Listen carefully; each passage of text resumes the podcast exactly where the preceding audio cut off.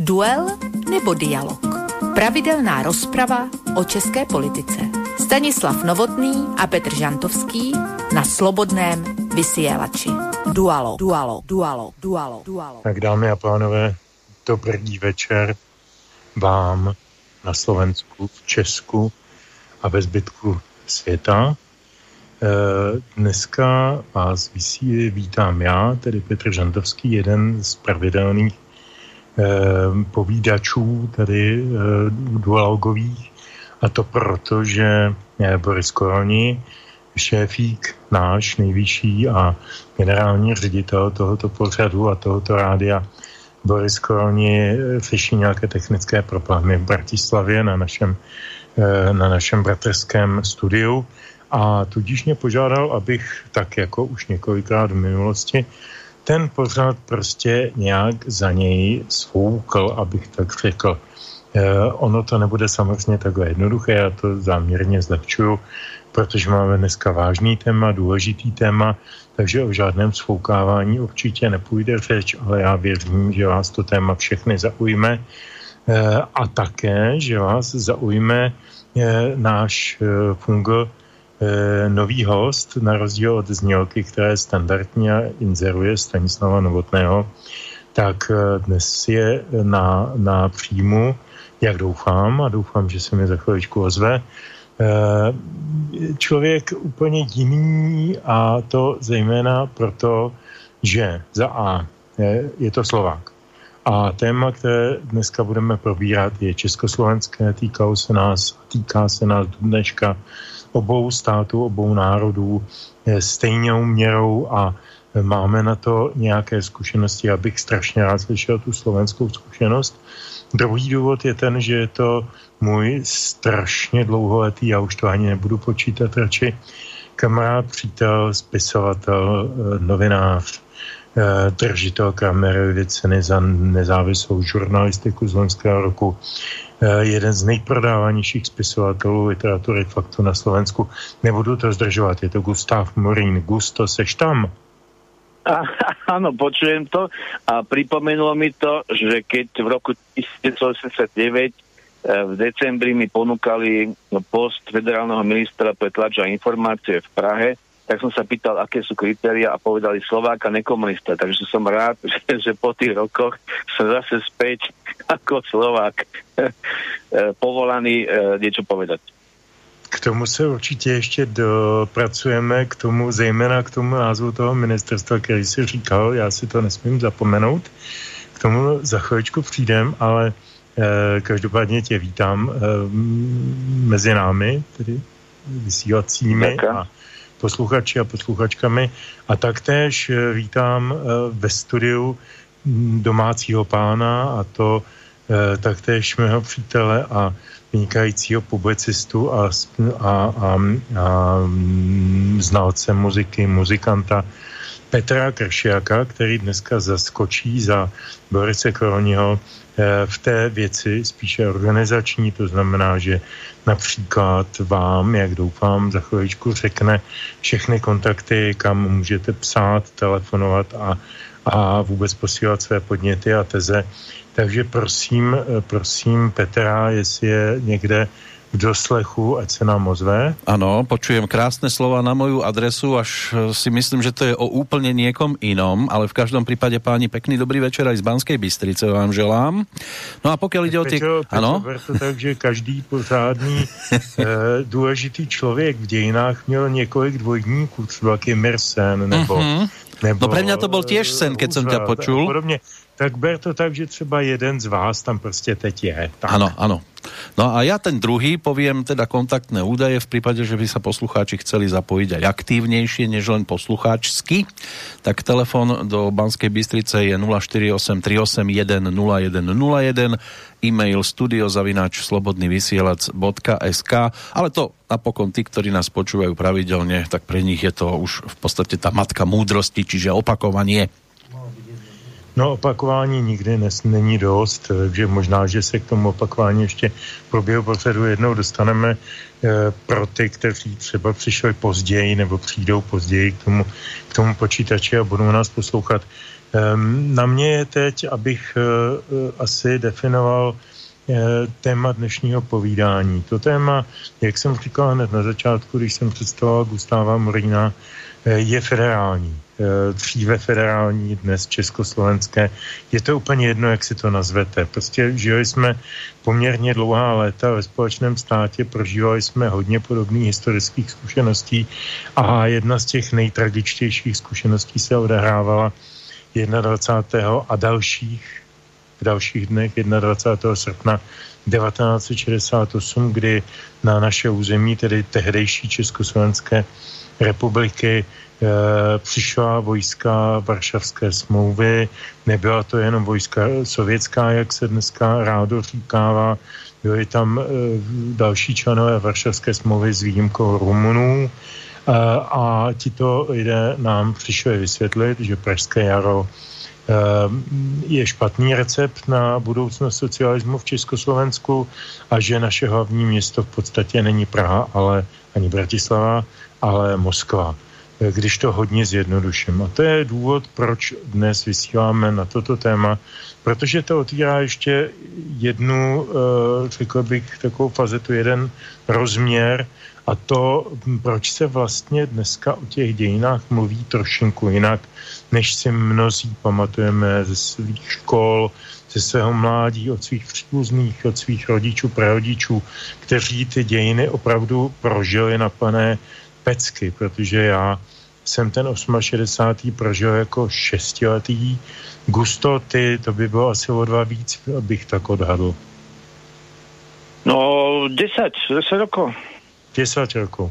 Takže chlapci, kteří měli úplně jiné zájmy, třeba jsme si někde hráli na Apache a Komanče a bandity a stříleli z luku a podobně.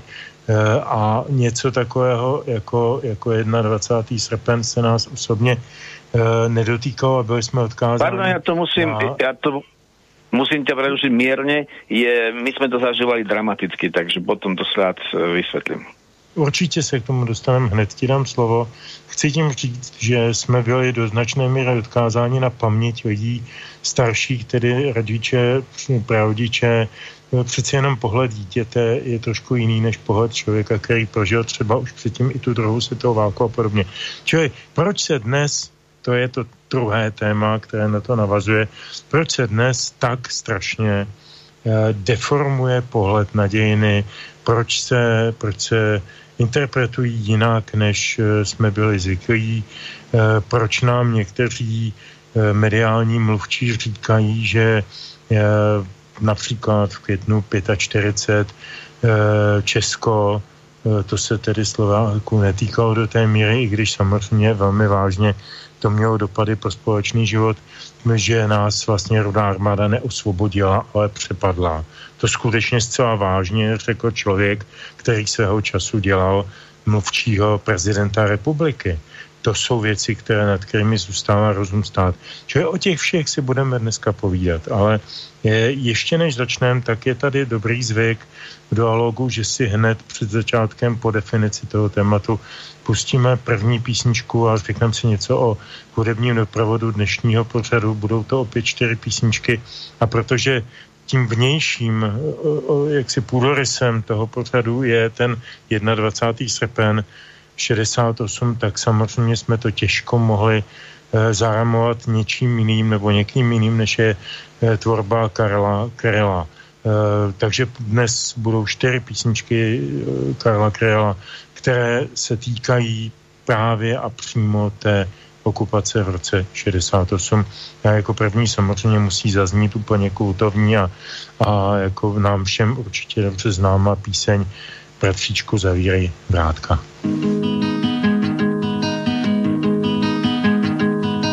Bratříčku, nevzlikej, to nejsou bubáci, vždyť už si velikej, to jsou jen vojáci. Přijeli v hranatých, železných maringotkách. Se slzou na víčku hledíme na sebe. Buď se mnou, bratříčku, bojím se o tebe. Na na cestách klikatých, bratříčku v polobotkách. Prší a venku se setmělo, tato noc nebude krátká. Beránka vlku se zachtělo, bratříčku, zavřel si vrátka. Bratříčku, nevzlikej, neplýtvej slzami, na dávky polikej a šetři silami. Nesmíš mi vyčítat, jestliže nedojdeme. Nauč se písničku, není tak složitá, opři se, bratříčku, cesta je rozbitá. Budeme klopítat, zpátky už nemůžeme.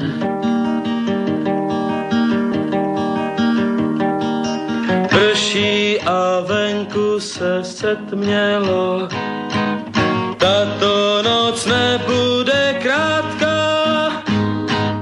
Beránka vlku se zachtělo, bratříčku, zavírej vrátka.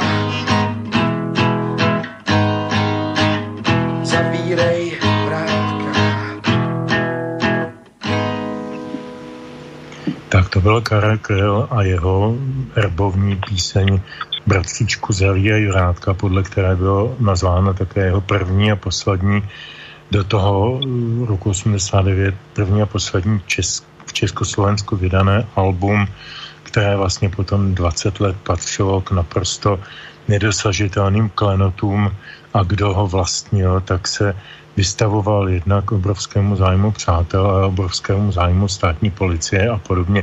Takže všichni víme, o kom mluvíme, a teď si pojďme říkat o tom 68. Gusto, ty si prvé naznačil, že přeci jenom to moje shrnutí našich dětských nebo mládežnických pocitů té doby je příliš jednodušující. Takže teď máš slovo ty. No tak ja musím povedať, že v našom prípade, alebo v mojom osobnom prípade to bolo unikátne a zrejme asi málo kto to také niečo zažil, pretože náš otec od roku 67 učil na univerzite v Bagdade a na leto sme prišli k babke na Orave, tak ako teraz som tu na Oravskej chalupe, na tom istom mieste pomaly. A ten okamih, tú noc, kedy proste došlo k tomu prepadu, tak, alebo respektíve tej okupácii, tak tu sme tu zažili dramaticky, pretože nad nami nadlietávali lietadlá, a tak sme celú noc vlastne v podstate ako keby cítili, že sa niečo deje, ale netušili sme, čo sa deje, a na druhý deň ráno sme mali odísť a vrátiť sa už naspäť do Bagdadu, a vtedy pribehla teta, sestra môjho otca, a volala, že je vojna. Tak iste uznáš, že to je dosť dramatické pre decko, keď počuje, že je vojna. To uznám velmi rád, protože jsem něco podobného zažil taky, akorát, že jako dítě šestiletý, a tudíž ještě nepoznamenaný takovou tou opravdovou zkušeností nějakého nebezpečí. Když bylo 5 hodin, já bydlel na malém městě na Výpadovce, vlastně na Prahu. A kolem 5. hodiny se tam objevily ruský tanky a my jsme bydleli kousek od té Výpadovky. Tak jsme se tam na ně pak chodili dívat a snažili jsme se, jak říká stará zpravodajská moudrost, vidět a nebýt viděn.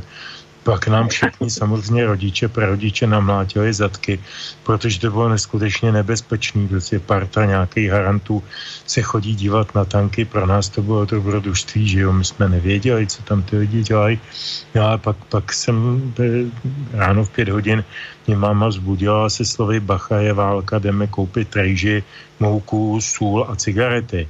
Což je tak ten základní ten proviant, který se kupoval vždycky do foroty, aspoň v jejím životě a v jejich zkušenosti. Takže to bylo pro mě velice, velice divný, protože jsem nevěděl, co je slovo válka. To jsem se dozvěděl až později od své babičky, která za té opravdové války, té předchozí, schovávala Židy a pomáhá židovským rodinám, který jaksi měli otce v koncentrácích a podobně.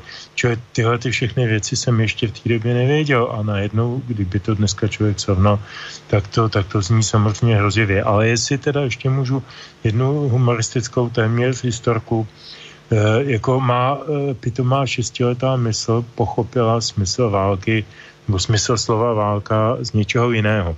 Já měl na 21. srpna koupený v tom městě ve východních Čechách v Rodimi, jsem měl koupený lístky do cirkusu Románia. Za městem byl takový krásný ten plácek a tam byl roztažený šapito cirkusu Románia. Ale teď já jako malý dítě jsem se těšil, že na ty medvědy a tygry a tanečnice a klauny a všechny ty krásné věci, co cirkus nosil. A bylo to odpolední představení ve 2 hodiny, tak navzdory tankům jsem se teda vypravil za to město. Přišel jsem před 2 hodinou s babičkou tehdy k tomu cirkusu a tam byla cedulka a na tom bylo neumělým, skoro nečeským písmem, asi to psali ti provozovatelé, napsáno cedulka s nápisem za účelem války dnes nehrajeme. To bylo pro 6letou duši jako strašlivý prožitek, jako prostě válka je, když nejsou tygři, když nejsou medvědi, sloni. Počkej, ale to je něco strašného. To je zaujímavé, že to hovoríš, pretože v tom prípade sme vo vojne, pretože nám ochrancovia zvierat zakázali v cirkusoch, aby boli medvedi a tygri, takže už nám tá vojna začala, ale nejaká je trošku iná. Tak a my tam máme aspoň ty tanečnice, aspoň zatím. I když je pravda, že v rámci genderové rovnosti se tam objeví těch 67 pohlaví nebo kolik jich je a bude to spíš panoptikum než akrobacie nebo něco. Ale k tomu se ještě dostaneme. Gusto, jaký byly tvoje potom pozdější reflexe toho okamžiku nebo těch věcí kolem pražského, respektive bratislavského dění v roce 68-69. Kdy jsi to začal vnímat, jako, teď to řeknu pitomně pateticky, jako občan? No tak ako v 9 rokov som ešte občan si nebol, ale nedalo sa prehliadnúť, bolo to tak dramatické, že jednoducho po tom oznámení tej deti, že je vojna, tak oni samozrejme dospelí sa zhrkli okolo televízoru, ktorý som si pamätal, že to zrnilo a nebolo to vidieť a predsa tam sa tam objavil ten hlásateľ, ktorý ohlasoval tú okupáciu. Presne ako ty si pamätáš a ja si pamätám, že z okna bolo vidieť, jak tetky utekajú s veľkými nošami z obchodu, že vykupujú ten obchod.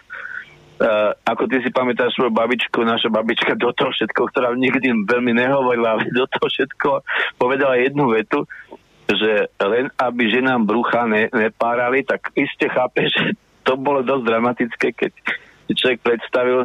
Teraz sa z toho smejem, ale vlastne to bolo všetko, tak sa to takto zhušťovalo.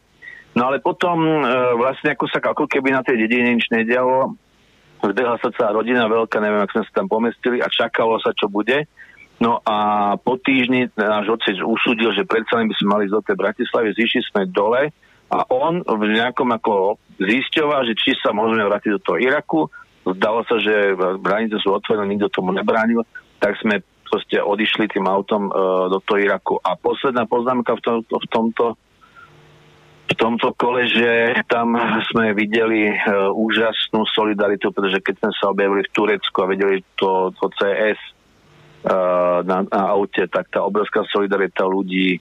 Cecíliu, keď sme išli, tak v tej Čajchane, teraz mám normálne zimomriavky, vyniesli nám basu Coca-Coly, tam tí zagalábiovaní beduíni a proste aj oni vedeli aj v tej púšti, že teda sa stalo niečo hrozného. Já bych to možná přenesl trošku do té mezinárodní roviny. Ty konec konců jezdíš po celém světě jako spisovatel po různých přednáškách, konferencích, autogramiádách, kde čem možném. Takže si takový světoběžník, také si byl dvakrát prezidentem Slovenského centra PEN-klubu, tam si to měl jako pracovní povinu. A chtěl bych to přenést do té mezinárodní roviny. Když se dneska rozebírá celé zázemí té okupace a toho problému 68, tak se říká dvěma větama. Za prvé, a mě by zajímalo, jestli s nima souhlasíš, když je tak vyslovím.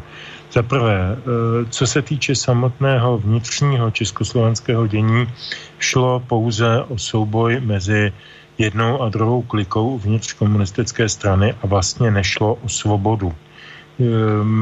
Často slýcháme, že Pražské jaro bylo o svobodě pro občany. Druhá proti tomu teze stojí, že ne, že to byl mocenský boj a přetlačovaná. To je teze číslo jedna. A druhá teze, že vlastně k té okupaci mohlo dojít jenom proto, že Amerika mlčela, protože tehdy fungoval takzvané détán, nebo řekl bych stav rovnovážnosti, který spočíval v tom, že když jedna ze dvou supervelmocí, ať Sovětský svaz nebo Amerika, učinila nějakou vojenskou akci typu tedy Pražského jara, Amerika jich učinila mnohem víc a jako dlouhodobě, tak se to z toho druhého centra jakoby nekomentovalo a že Američani od nás dali ruce pryč. Co o tom soudíš? No tak ja som veľmi rád, že si spomenul tú druhú vec, pretože to bolo prvé, čo mi napadlo, keď si mi zavolal, že by sme sa o tom mohli porozprávať. A urobil som si o tom poznámku, že vlastne sa to stále znova a znova opakuje. Teraz sa to zopakovalo v Afganistane. Nahovorili im chudákom, že im tam dovezú, importujú slobodu a demokraciu. Vidíme, ako to dopadlo. To Američania robia bežne a v prípade Pražského jara ja mám podozrenie, a to je otázka, že či by sa to dalo niekde zistiť v nejakých dokumentoch, že vlastne Dubčekovo vedenie bolo istým spôsobom aj zavádzané, pretože možno mali nejaké správy, alebo niekto im podsúval, že Západ sa nás zastane, čo bola ťažká naivita, čistý nezmysel. Proste Američania nemali žiadny záujem na tom, aby sa zlepšila, alebo skvalitnila, alebo vlastne dokonca našla novú úroveň celá komunistická ideológia. To im bolo srdečne ukradnuté a hlavne to samozrejme to považovali za nepriateľskú ideológiu. A zlepšenie, aby ľudia boli šťastní za socializmu, takzvaného socializmu, to ich určite akože netrápilo. Čiže ja mám pocit, že tie posledné mesiace a tá Dubčekovo vedenie vlastne žilo v akejsi nepochopiteľnej eufórii, pretože to, že nešli do Varšavy, tam nechali všetkých tých ostatných sa dohodnúť, ako prepadnú Československo, to bola kardinálna chyba a tá sa dala vysvetliť len tým, že oni žili v tej naivnej predstave, tak ako v roku 1956 tí Maďari, ktorí v Budapešti bojovali proti ruským tankom, že si mysleli, že im prídu Západ na pomoc. No, tak bolo to naivné. To naozaj si veľmi dobre vystihol, že vlastne to bolo, dá sa možno povedať, že aj s istým súhlasom Američanom, pretože tie sa z toho tešili, lebo bolo evidentné, že sa vlastne Sovietský zväz týmto dosť vážne diskreditoval.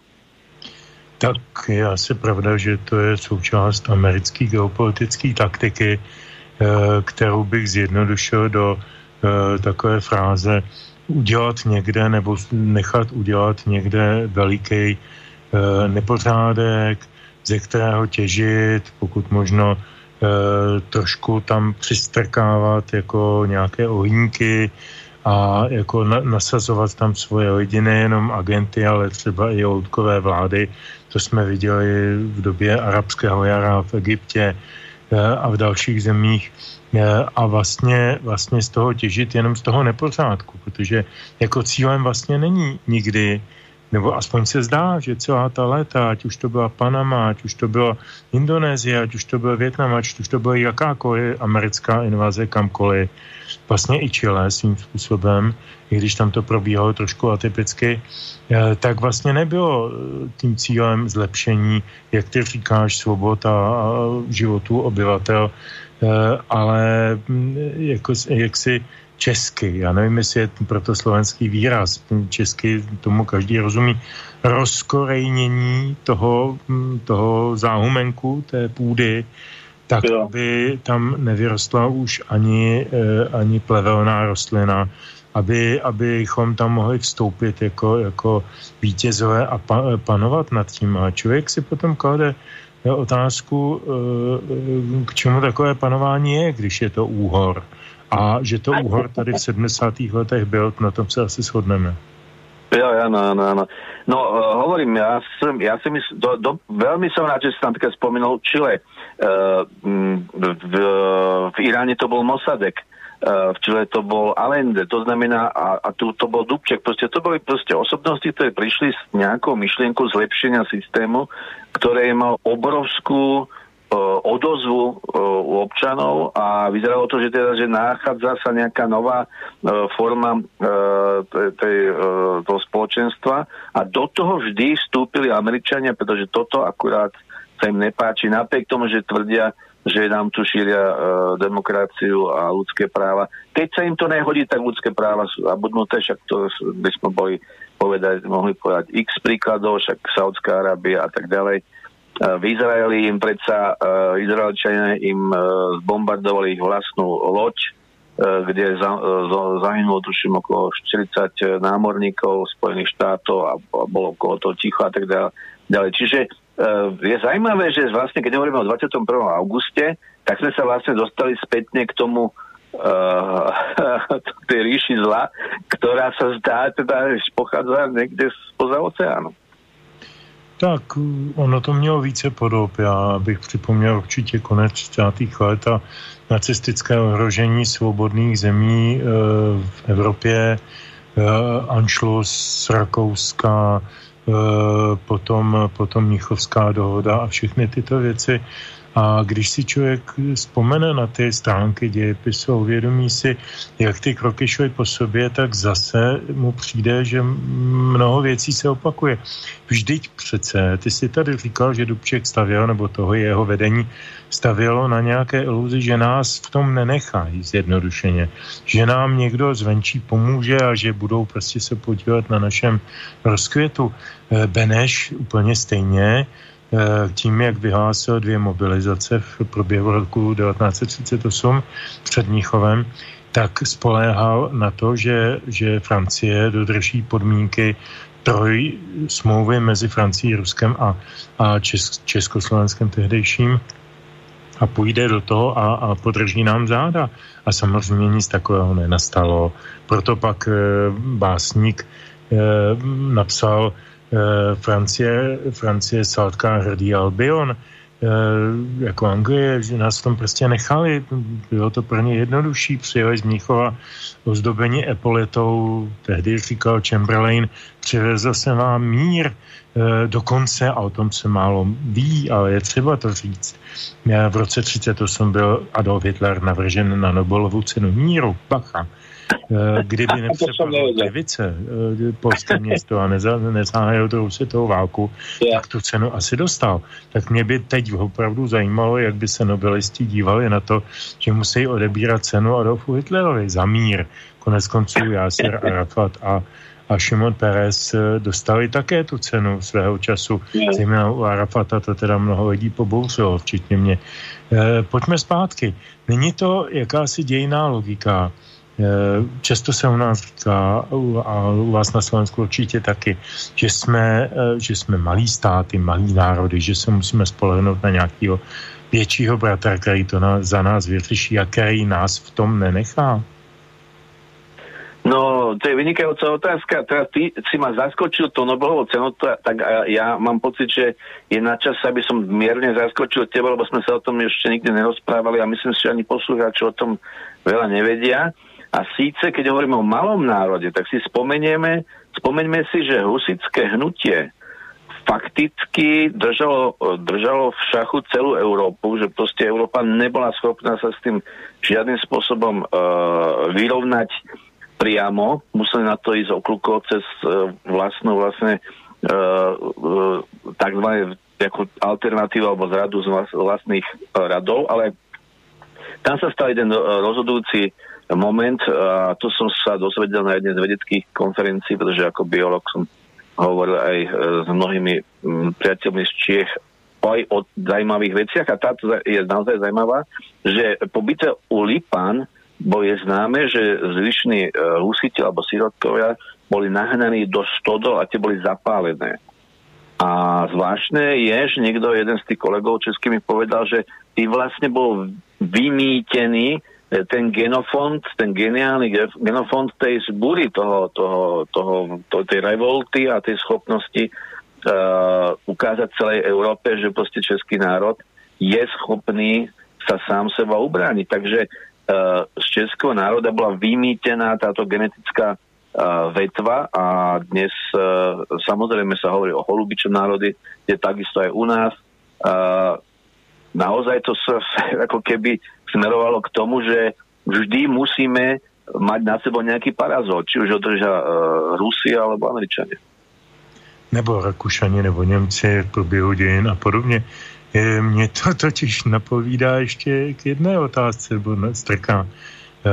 To, co říkáš, ne, že tam byl vymítěný genofond té české schopnosti revolty a jakéhosi sebeurčení, ale vždyť tenhle ten genofond, jak si správně říkal, skončil na zradě a byli to čeští páni, byli to čeští bývalí kališníci, kteří se dali do služeb opačné strany a vlastně dokázali nakonec jako tu husitskou revoltu zcela podusit.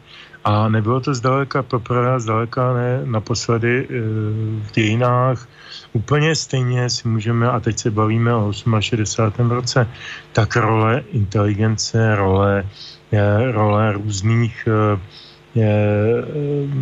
exponentů po roce 69, kdy se moc dostala plně do rukou normalizátorů v čele s panem Husákem, tak přece tady byly zástupy lidí, kteří přísahali na nový socialismus.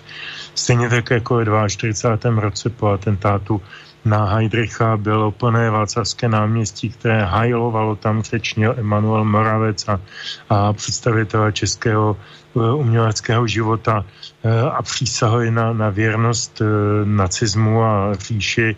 Máme to, opravdu to máme někde v nějakým genu nebo v nějaký krvi, že prostě, a teď se podíváme i na to, co se děje dneska.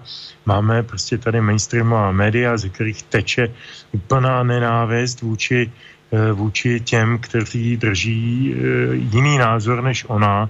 To znamená třeba ten názor, že je potřeba diskutovat o geopolitické situaci. Ten Afganistán konec konců k tomu dává novou příležitost, ale je to dlouhodobý proces. Máme tady média, která říkají, ti, kteří nebojují za liberální demokracii, jsou naši nepřátelé. Slobodný vysílač samozřejmě patří k těm hlavním nepřátelům. To je třeba říct, já myslím, že jsme na to všichni hrdí, co pro něj děláme za tuhleto nálepku. Nicméně ptám se, je to nějaký náš, co já vím, slabožský gen nebo co, nebo ta snaha přizpůsobit se každé byť sebe trapnější situaci? To je jedna část otázky. A druhá část, velmi důležitá. A co Slováci? Mají podobný problém? No, tak ja by som rád citoval. Myslím, že jeden z historikov Václav Černý v knihe Pláč koruny české spomína, že údajne nebo že samotní nacisti hovorí, že nebolo toľko udavačov inde než v Čechách. Zase nejaký nacista hovoril, že proste my by sme nevedeli toľko, keby nám to nepovedali tí miestni a tak ďalej, ale ja som teraz robil jedno veľké dielo o Slovenskom národnom povstaní, kde som vyberal proste tie príbehy ktoré sú tam fascinujúce a je to, myslím, že niečo úžasného a dôležité, aj by sme sa pre budúce generácie takto prezentovali.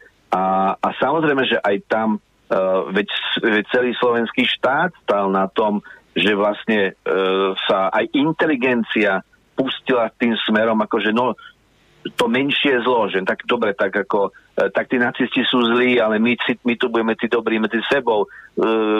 Malo to fascinujúce rozmery, ktoré nad tým sa Beneš sa nad tým pozastavoval. Je slávny jeho výrok, čo povedal, že ak by som to dobre citoval, čo nevyrieši u Slovákov politika, vyrieši borovička. To znamená, že aj Ilja Ehrenburg o tom písal, že Slovensko bolo neskutočná krajina pre ňo, pretože tam sedel za jedným stolom vo Vieche a spolu všetkým hral cigáni, tam sedel Novomestský a Mach. Mach bol minister vnútra fašistického štátu a Novomestský bol komunista. Čiže myslím si, že ten rozdiel medzi českou verziou a slovenskou verziou je v tom, že vlastne tá slovenská snaha o emancipáciu vlastnú viedla k tomu, že nezmieriteľný nepriateľ navonok, ako o tom písal Ehrenburg, napísal, že proste ráno napíše Tido Gašpar niečo hrozného Novomestského, Novomestský napíše na Tida Gašpara a večer sa ho objímajú a spievajú tie isté pesničky. Čiže tu je trošku ten rozdiel, ale tá podstata zostáva, a to si dobre povedal, že vždy je tendencia v tom národe, že sa tam skupina ľudí, ktorí jedna sa chcú presadiť a za každú cenu. Takže keď hovoríme o 68. roku, veď Biľak to bola čistá katastrofa, ľudia ho neznášali, nenávideli a dostal sa tam, kam sa chcel dostať. No a potom je aj skupina ľudí, ktorí ako keby chcú prežiť. Tí nemusia nutne zostať v moci, nemusia nutne žiť z toho nového režimu. Tak ako teraz si to povedal, zase si to výborne povedal, táto takzvaný neoliberalizmus, ten si zase prináša kopec oportunistov, ľudí, ktorí sa chcú zviesť na tej vlne. Ty si hovoril o niekom, kto hovoril, že Červená armáda neoslobodila, ale obsadila Prahu, no tak u nás to hovorí Boris Filan. Boris Filan, ktorý je ako známy textár a tak ďalej, ktorého otec bol kapitánom EŠTB v Nitre. A sú svedectvá o tom, že nebol chlapec od stola. Že on tam naozaj fyzicky aj mlátil tých podporcov toho komunistického režimu. A tento istý syn tohoto, Boris Filan, tvrdí teraz nám tieto hrôzy.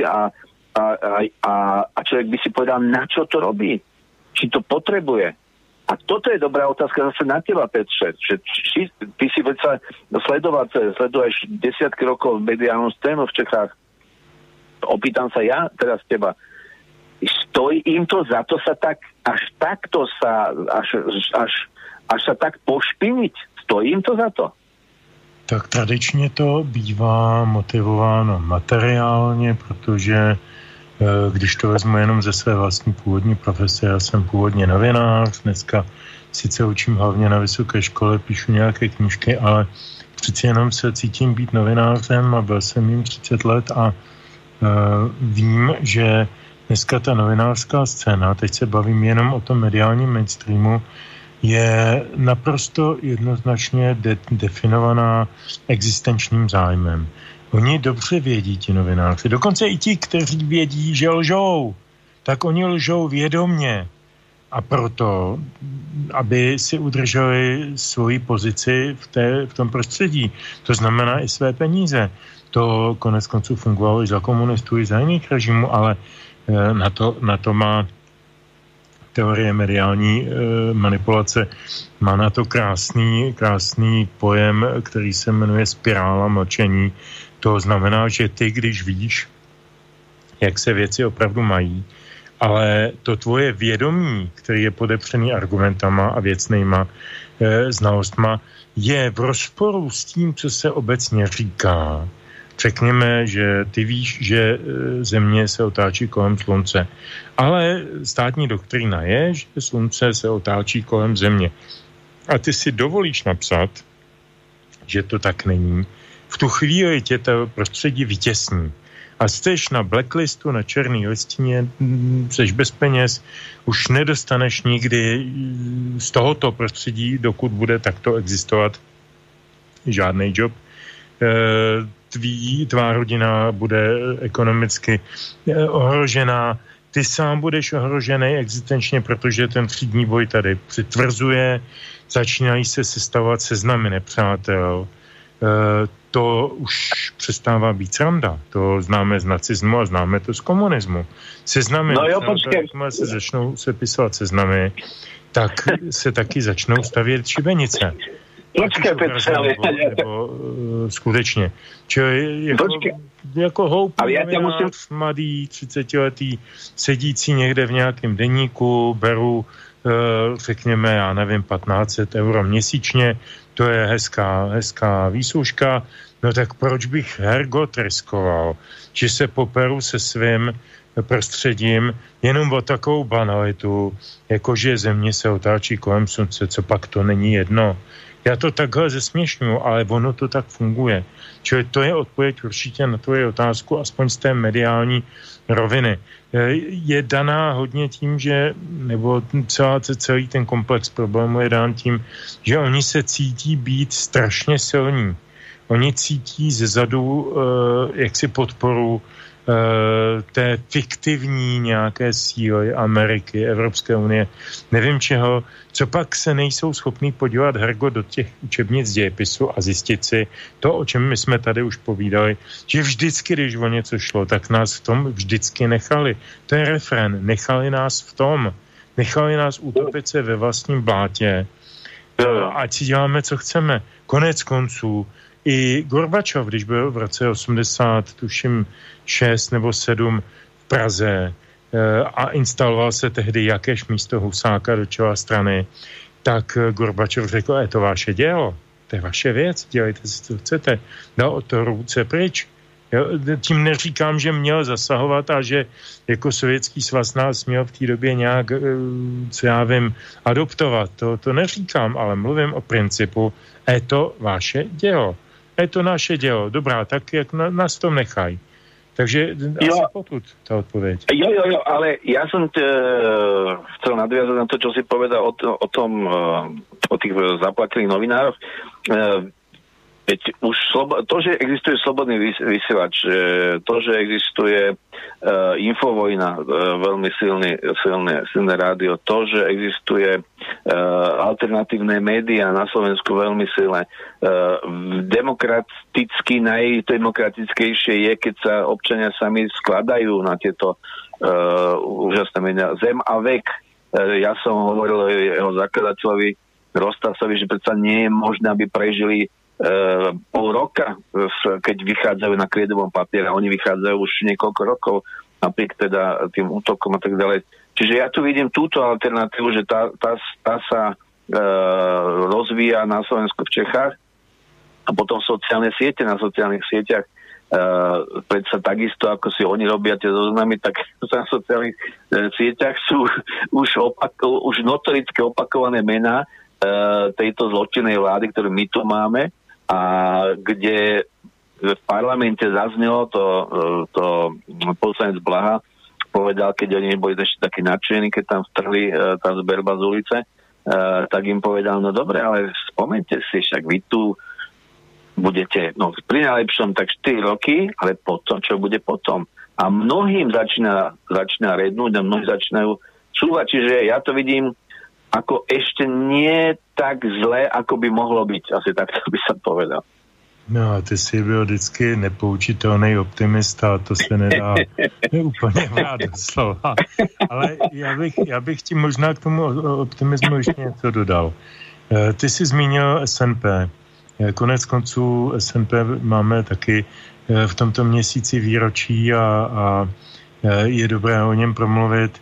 Já jsem měl shodou okolností loni strašně zajímavou příležitost strávit dovolenou na středním Slovensku, konkrétně na Donovaloch. A bydlel jsem v domě, kde se sepisovalo první prohlášení Slovenského národného povstania. Byli tam bratia Veselovci, byl tam Vavroš Šobár, byl tam pan doktor Ludvík Nábělek, ta chata patří, nebo ten domek patří jeho potomkům, u kterých jsem mohl týden pobývat se svojí paní. A byl to strašně zajímavý pocit. To mě dovolte tedy osobní vzpomínku. Já jsem vstával ráno z postele nebo z gauče a nade mnou visela fotka, na který podepisují deklaraci Slovenského národného povstania pánové, který jsem jmenoval, to zná Šrabár, Nábělek, Veselovci, ještě někdo, kterého si nespomenu. A druhá fotka vedle visí z roku 45 k prvnímu výročí SNP, tedy ze srpna 45, kdy u té samé chaty, na které je dneska takový ten pamětní nápis, že tam to vzniklo, tak tam stál Edvard Beneš se svojí paní Hanou a s tehdejším nějakým reprezentačním kolektivem slovenského prostředí, to nevím, kdo tam byl. A jako odhalujou tam tenhle ten nápis a to jako vzdávají poctu tomu aktu, který tam vzniknul. Proč to říkám? Protože já jsem se potom vlastně 2 týdny pohyboval v tom prostředí pod Donovaly a ten spodek až po Banskou Bystricu. I jsem tedy pobýval pár dnů přímo ve Slobodném vysílači, což bylo bezvadné. A mluvil jsem s mnoha lidma. Jak víme, v Banské Bystrici je muzeum SNP. Má se teď nějak stěhovat, jsem slyšel, což mě vyděsilo. A mluvil jsem s mnoha lidma místníma, který jsem nikdy neviděl. A od všech jsem slyšel na adresu SNP, což je něco, co nám teď mainstreamová média líčí jako bezmála komunistický půjč a prostě zpátečnický strašlivý akt jako proti liberální demokracii, tak jsem slyšel jenom dojemné vzpomínky, protože snad každého na Slovensku se to povstání nějak dotklo, snad každému tam někdo zahynul a teda. Takže jsem tam cítil mnohem silnější spjatost a hrdost na tu minulost, na ty dobré věci z minulosti. To je něco, co v Čechách necítím a to mě hrozně mrzí. No jo, tak pravda je taká, že vlastne ako to povstanie bolo obrovský. Ja si myslím, že to je zrod národa, že vlastne slovenský národ sa etabloval ako moderný národ prvýkrát v tom povstaní tým, že sa stal súčasťou celosvetovej komunity, ktorá vyhrala. A navyše my sme mali tam samozrejme úplne unikáty, napríklad ako nikde na svete, že nikto žiadna odboj nemal, proste vlastné letisko s vlastným letectvom, ktoré skutočne ovládalo tú oblohu, to boli unikátne. A potom aj ten letecký most, však tam boli neuveriteľné príbehy, čo sa stalo, jak sa obetovali, tak ďalej. Čiže toto ja si myslím, že správne hovorí, že malo by sa to pripomínať a hlavne by to mali vedieť tie budúce generácie, pretože jak oni ich teraz oblbujú, teraz 2 roky im vypli mozgy, pretože ich nepustili do škôl, teraz ich budú očkovať, takže potom čo Boh vie, ako to bude s nimi ďalej. Máme tú úlohu a je zaujímavé, že tie štátne inštitúcie aj v Čechách, aj na Slovensku, ako keby toto obchádzali. Musím povedať, že Česká televízia viac robí v tomto smere, než u nás. No a tak to zostáva aj na nás pripomínať si veci. Ale prosím ťa, ešte by mi jedna dôležitá vec, aby sme nezabudli, keď hovorím o tom 21. auguste, následky 21. augusta. Ja to poznám od svojich rodičov. Ty poznáš následky také zo svojho okolia alebo o príbuzných, čo im napáchali normalizátori. Samozřejmě. Moje paní je z rodiny, která patřila k takzvaným reformním komunistům. Tchán, který bohužel loni zemřel, naštěstí tedy, nebo respektive ve vysokém věku 87 let, takže se celkem dožil úctyhodných let, tak to byl člověk, který patřil k následovníkům a spolupracovníkům ekonomického, on byl ekonom, ekonomického experta Otyšika a byl to člověk, který velice silně prosazoval ten průnik těch kapitalistických nebo těch tržních, řekněme, principů do toho socialistického státem řízeného hospodářství. Vlastně něco, co se potom povedlo až pod diktátem tajemníka Rudolfa Hegenbarta ve Slušovicích panu Čubovi, kde se skutečně povedl tenhle ten zvláštní konvergentní příběh o průniku těch dvou ekonomik nebo těch dvou ekonomických systémů, tak za tohoto samozřejmě byly po zásluze potrestáni celá rodina. Tchán byl vyhozený, odevšad skončil někde u Krav v JZD, tchyně byla vyhozená, skončila jako domácí dělnice, manželka, která byla absolutní jedničkářka na gymnáziu, taky sdělil, že teda jestli pomýšlí na nějaké humanitní studium, ať zapomene rychle a že má na výběr báňskou a chemickou vysokou školu. A takové věci, jo. A to ještě bylo jako relativně liberální, taky mohla skončit někde jako pokojská, nebo co já vím, uklízečka. Byly to hrozný věci, na který jsme samozřejmě jako oni doplatili. Já jsem to znal ze své rodiny zase v jiných trošku dimenzích, ale v zásadě ty slušný lidi na to doplatili. Já myslím, že to je podstatný. Já jsem nikdy nedělil lidi na komunisty a nekomunisty ani za komunismu. A vím, že můj tchán možná, že až do konce svých dnů volil komunisty jenom proto, že v 45. roce mu bylo nějakých, co já vím, asi 12 nebo 13, bydlel v pohraničí a chodil pást krávy s pistojí v kapse, protože se tam toulali werwolfové. A to je zkušenost, která s tebou něco udělá. Jo? A on prostě uvěřil, tak jako mnozí z jeho generace v 640. komunistům, že je těmto časům odzvoněno a že prostě nastane pravda, láska a nikoli míra nenávist, lež a nenávist, abych to parafrázoval. No a těmhle lidem jako vzali ty iluze. Já myslím, že ten trest v podobě odebrání iluzí je možná vůbec nejhorší, protože je celoživotní. No, to je áno, súhlasím. No náš otec ako ten skončil vlastne v tom Iraku tak, že tam bola tá previerková komisia a bolo určený počet, to je zaujímavé, že bol určený počet, koľký musia byť vyhodení. No a ten náš otec bol vyškrtnutý nejak ako tak, ako aby sa ten počet naplnil a k tomu vyhodili aj našu mamu, aby sa doma nehádali, takže to bolo úžasné. Takže otec sa vrátil naspäť ako jeden zo špičkových vedeckých odborníkov, mal zakázané publikovať v zahraničí a prežíval tam 20 rokov v tom laboratóriu, robil takú filateliu.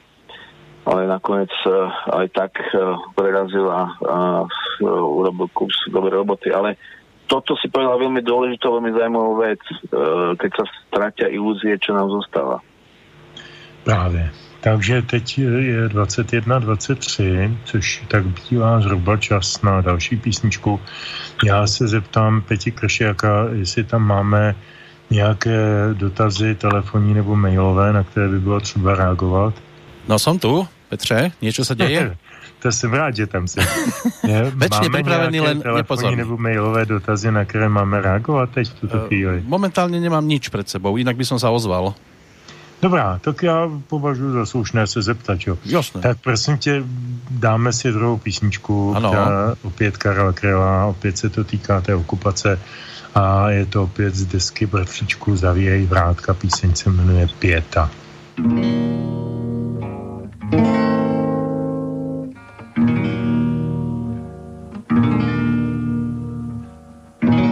Vrou náměstí,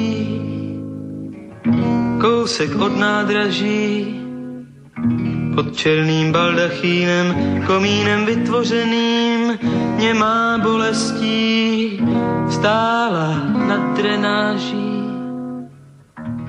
Madonna s mrtvým synem umučeným.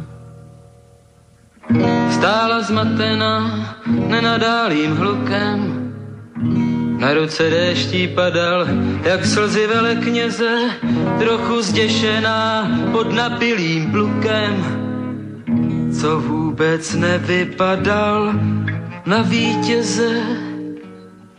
Stojíce u piety, kouřili cigarety, až na psem žízeň hnali kilometr klusem.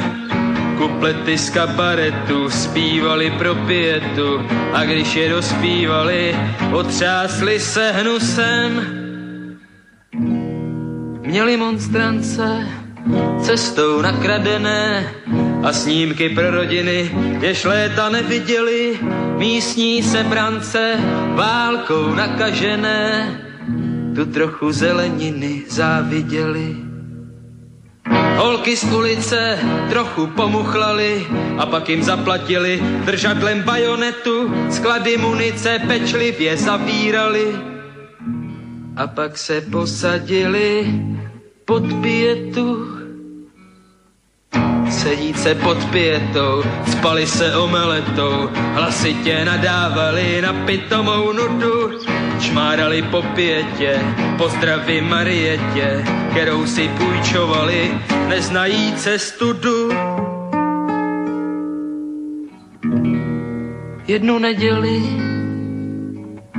polní zabalili, poslední pohlednici příbuzným odeslali, potom odjeli, aniž zaplatili, na cestě železnicí usínali. Nikdo neplakal, nikdo nelitoval, nikoho nebolelo, že jeli bez loučení, někdo přitakal, jiný poděkoval, nikomu nescházelo poroučení. A jenom pod pietou holčičku pětiletou písmena zaujala načmáraná křídou. Číst se však neučila, tak nápis pohladila, písmena rozmazala, zbytek umyl déšť, zbytek umyl déšť.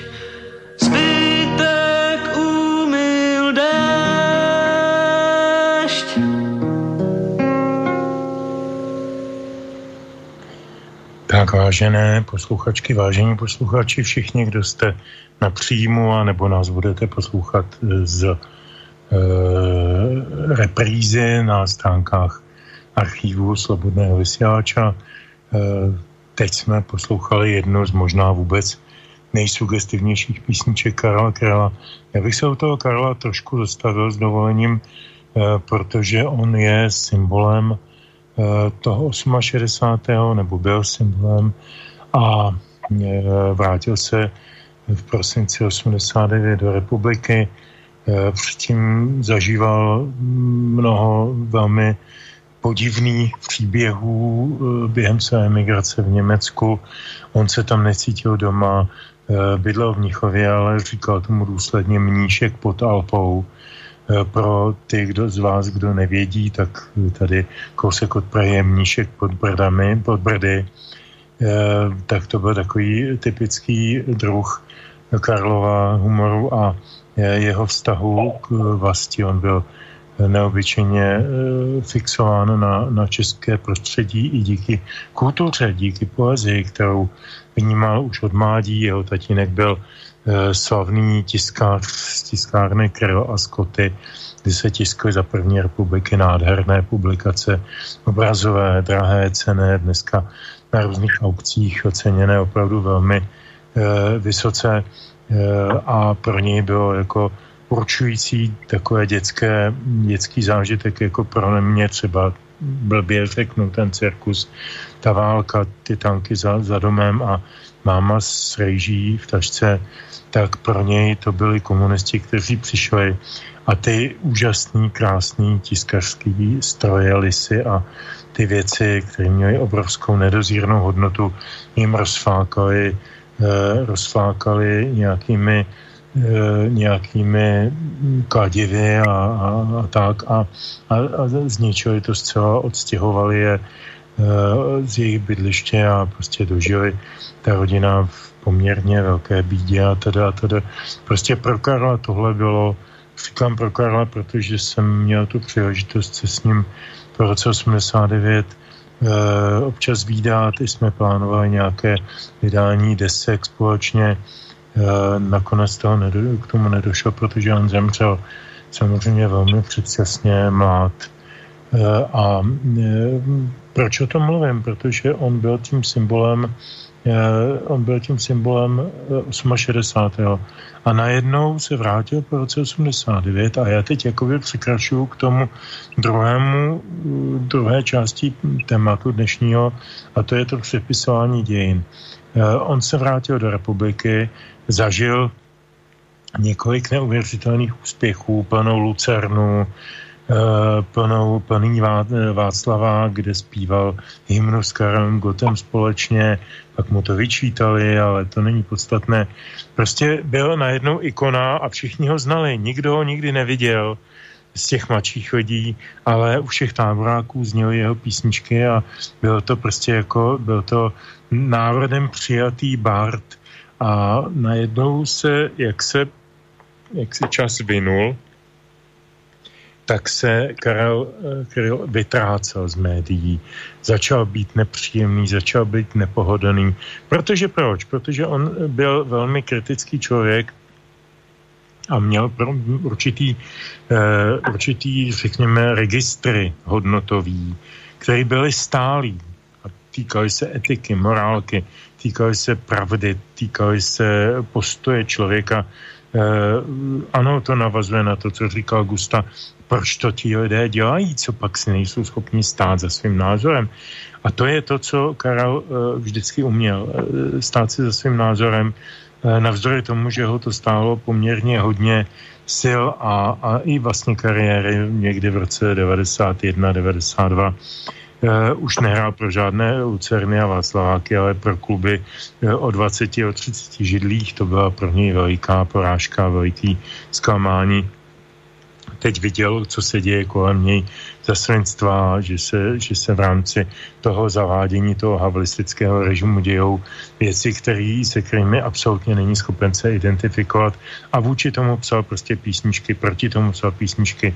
A ty nikdo nechtěl v té době poslouchat. Dneska už najednou jakoby jeho čas zase přichází, jenže on už je 25 let, není mezi námi více než 25 let a takže je to jenom pro nás memento.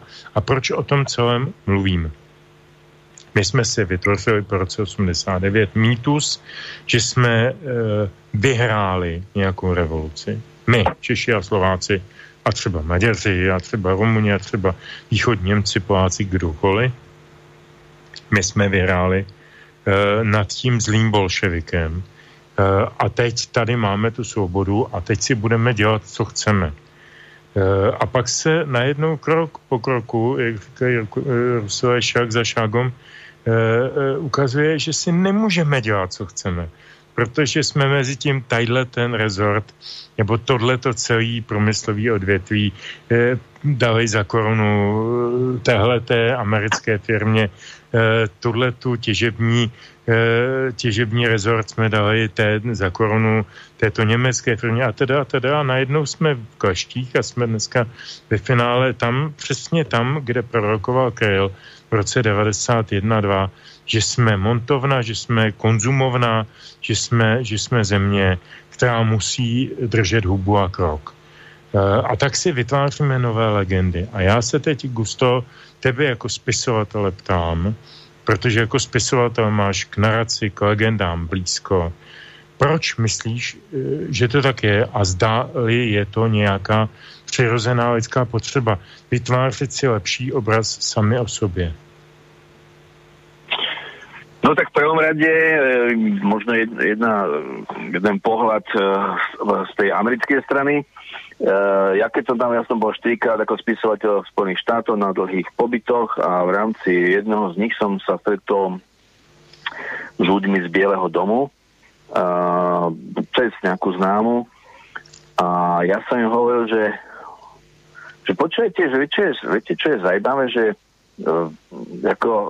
vy s nami komunikujete lietadlami. Buď nás hádžete bomby, alebo hádžete peniaze v balíkoch, napadákoch, ale nebolo by užitočnejšie, keby ste nás, keď si už chcete rozhodovať, čo sa deje v tomto našom priestore Strednej Európy, že by ste nás vypočuli, lebo čo tu počúvam, tzv. Expertov na Československo, tak to sú čisté fantasmagórie.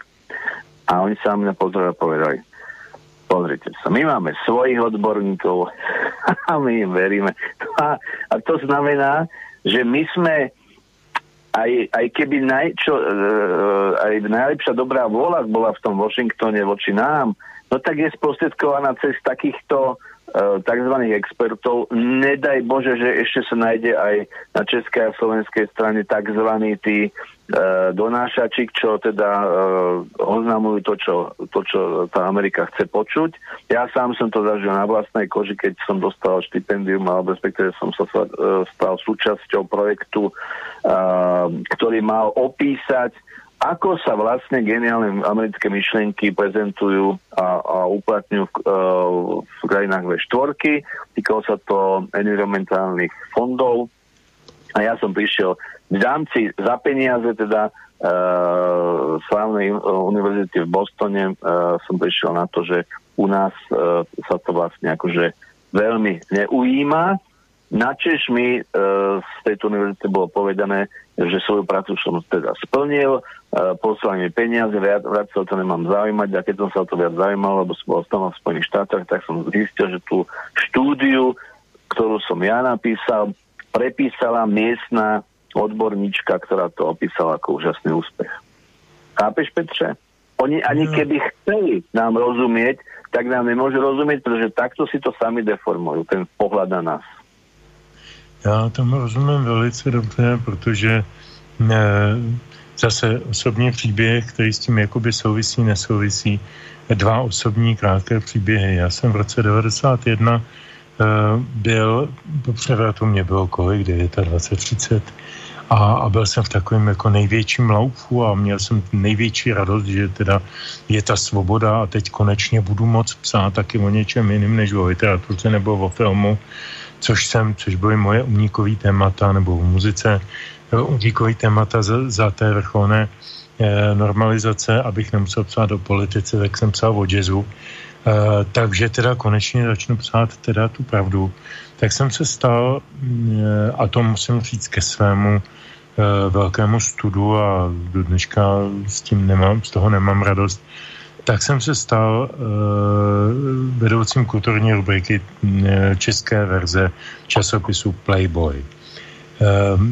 Já za ten časopis celkem se nějak nestydím, byl vkusný, měl tam spoustu kultury, byly tam vynikající rozhovory s velkými osobnostmi, od Lee jako Kay po Johna Lennona a Honzu Třísku a tak dále, ten jsem dělal já, ten Třískův a nicméně nechal jsem se prostě přeplatit. Já jsem tam dostal dvakrát tolik, než jsem měl předtím v českých novinách. No, tak jsem samozřejmě spichnul, říkal jsem si, hergo, to je teda kšeft, to je příležitost, tak jdu za ty peníze dělat to, co umím. No jo, jenže to bylo to poslední, co po mně chtěli, abych dělal to, co umím. Oni chtěli, abych dělal to, co oni chtějí. Přijel americký dohlížitel, overseas director, který nám vysvětlil, roztrhal první číslo před vydáním na cucky a že teda nikdy, a že takhle si to nepředstavuje a že my musíme přednést ten americký pohled na věc. A my jsme mu říkali, mimochodem byl to Int, jmenoval se Hareš Šach, ale byl to typicky poturčenec, horší Turka, jo, prostě největší Američan na světě, 150 cm vysoký Int, no. A to jen tak jako bokem. A tak jsme jim říkali, mistr Šách, jako ono je to jinak, jako my tady máme nějakou kulturní tradici a máme tady nějaký způsob vnímání těch věcí a to, a on říká, to mě ale vůbec nezajímá. Vy děláte americký časopis a tady se prostě buduje Amerika. No, tak jsem odešel z toho časopisu. To byla jedna zkušenost.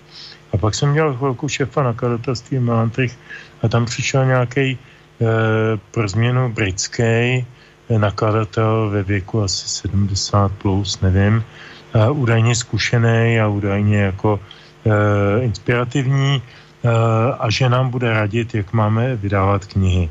Tak jsem se proti němu posadil velmi přátelsky a říkám, pane, nevím, jak se jmenoval, víte, tenhle ten podnik tady existuje 98 let, za 2 roky to bude 100 let.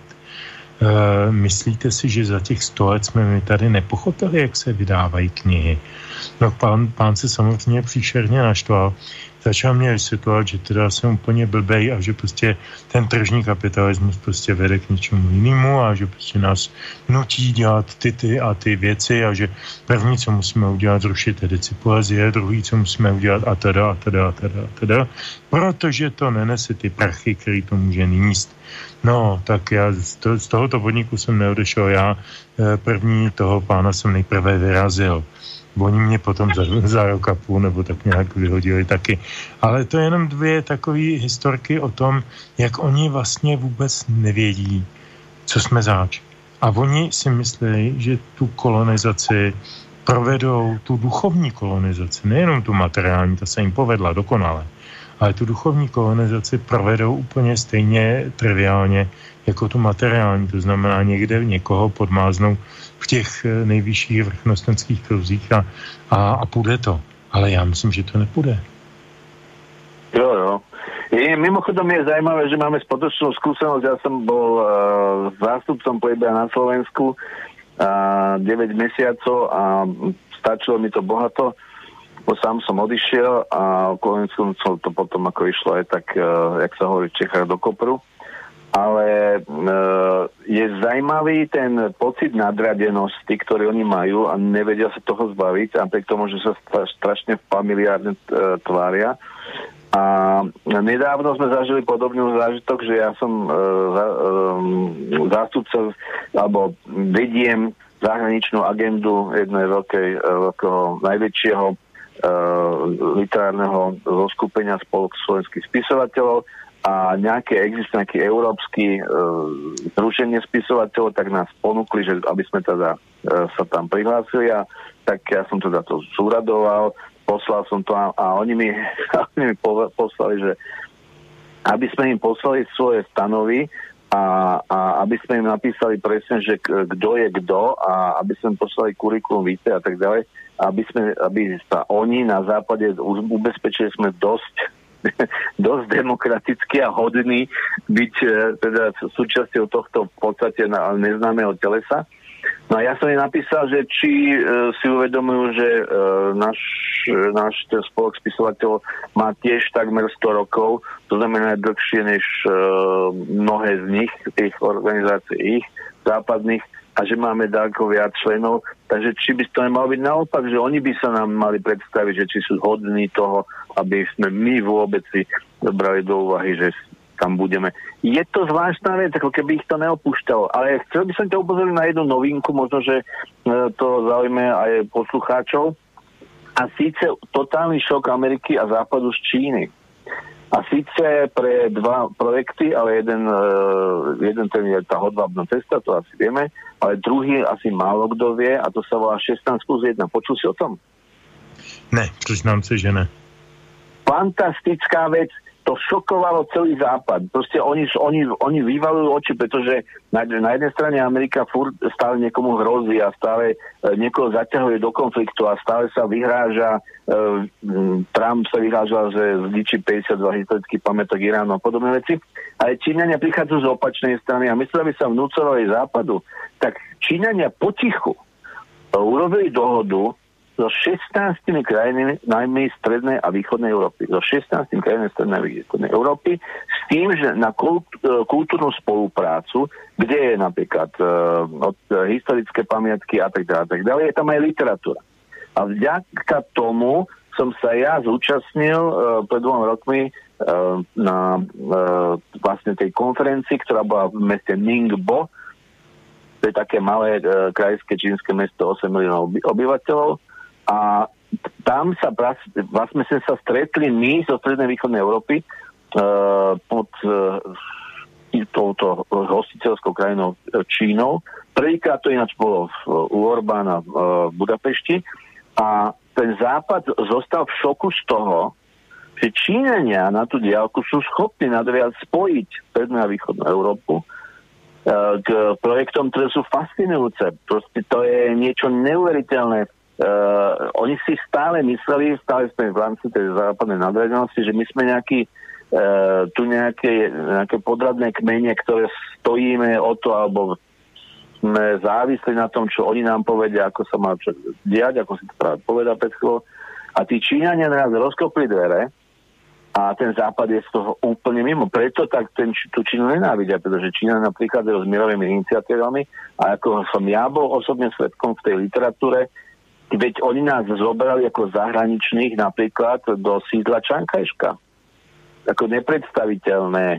Čankajšek bol predsa v ostom súboji s Mao Tse-tungom a dnes ho normálne to tam zrekonštruovali a normálne tam poprevádzali. Čiže chcem povedať, že je tu alternatíva. Tak ako sú alternatívne médiá možnosťou pre slobodu slova, ako asi už poslednou záchytnou stanicou pre slobody slova, tak takisto tí Čínania prichádzajú, ne aby nás to okupovali, ale aby nám dali, otvorili dvere a okna a vyvětrali. A to je fascinující. Já bych to možná dodal jednu takovou historku, taky osobní, velice starou, z roku 1990 ze zimě z prosince, kdy jsem, protože jsem za komunistů nemohl jezdit na západ, tak nemají pas a různé takové ty kádrové předpoklady, tak jsem jel do Londýna v prosinci, protože to bylo takové místo, které jsem si idealizoval kvůli muzice a Beatles a Cream a já nevím čemu, jako místo, kde se žije svobodně a zároveň konzervativně. Do jistý míry to v té době ještě platilo a bylo to krásný místo, klidný, taková velká vesnice, hezky se tam bydlelo. No ale proč to říkám? Chodil jsem tam za roh, já jsem bydlel ve čtvrti Finsbury Park, chodil jsem kousek dál do irský hospody, která se jmenovala Hare and Hound, tedy králík nebo zajíc a pes. A tam to byla irská hospoda. Ta patřila Irčanům, chodili tam hlavně Irové, a dnes a denně tam mydlili na ty svoje benža a housle a tak dále. Irskou videovou muziku, bylo to krásný, já to mám rád. Tak jsem tam chodil a navíc tam točili vynikajícího Genise. No a jednou jsem tam takhle zašel a po nějakém druhém Genisovi nebo třetím jsem potřeboval navštívit jednu místnost. A tak se tam prodírám, protože, a teď podotýkám, byl to všední den, ty lidi se tam stýkali každý den a pak normálně chodili pracovat. Byla to úžasná, jaksi, společenská koheze, úžasný společenství, soudržný. Tak jsem se tam prodíral skrz lidi na tu toaletu a tam jsem bohužel omylem strčil do nějaký zrzavý krásný holky a tak říkám, co je, jako promiň, a ona říká, hele, tebe já neznám, ty tady nejseš odsaď, že jo? Já říkám, ne, já jsem odjinut. A odkud seš? No z Československa. Tak se na mě tak zadívala, posluchači nemusí vědět, ale teď jim to řeknu, já mám 208 cm na výšku. Takže to je taková atypická, to je jak Neil Jordan pomalu, jo? V tom basketu. Tak se na mě podívala takhle ze spoda nahoru a položila mi velmi takovou jako hezkou otázku upřímnou. Hele, a všichni lidi v Československu jsou takhle velký? A já jsem říkal, jo. A čiž jsem viděl, jak jsem šel k tomu toaletu, jak ona chodí kolem těch svých kamarádů, ukazuje na mě a říká, koukej na toho Kyklopa, všichni v tom Československu jsou takový, to musí být zvláštní země, jo.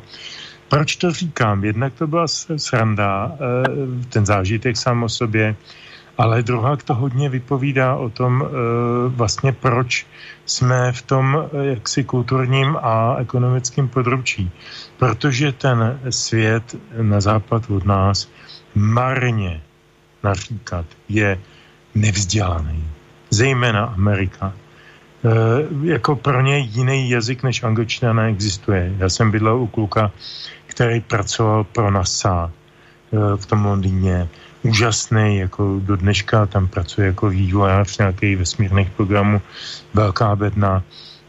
A já mu říkám, hele, Jonathane, a jako co takhle, jako nějaký jiný jazyky, francouzština nebo tak. A on říká, no, ne, to mě nezajímá, ale já bych zkusil tu češtinu, taky jsem si koupil tadyhle učebnici pro samouky. Tyjo, a to je tak strašně těžký, já to nechápu, jak to dokážeš zvládnout. A to byl upřímný výraz vlastně názoru člověka, který mě měl rád. Teď si představte lidi, který vás rádi nemají a který vás jenom využívají jako produkty nebo prostředky k tomu, aby z vás vytěžili co nejvíc peněz. A je úplně jedno, jestli mluvíte česky nebo co já vím, hotentocky nebo řečí inuitů nebo mongolsky. Prostě dokud jste pro ně zajímaví ekonomicky, no, tak vám teda tu a tam usypou. To je naše situace 90. a následujících let. Dneska už to přestává být naše situace. Já myslím, že se to hodně mění a mě zajímá Gustův názor na tuhletu věc. Já mám takový pocit, že tím, jak odcházejí různí investoři, a to se netýká jenom nějakých migrací a podobně, ale investoři do těch zemí, kde je levná pracovní síla, Rumunsko, Albánie a teda, že najednou přestáváme být zajímaví dokonce i z toho geopolitického hlediska. A tudíž je jenom potřeba nás udržet v jednom pytli. Tak se udržují ty mýty a ty narrativy o těch okupacích a tak dále. Co si o tom myslíš?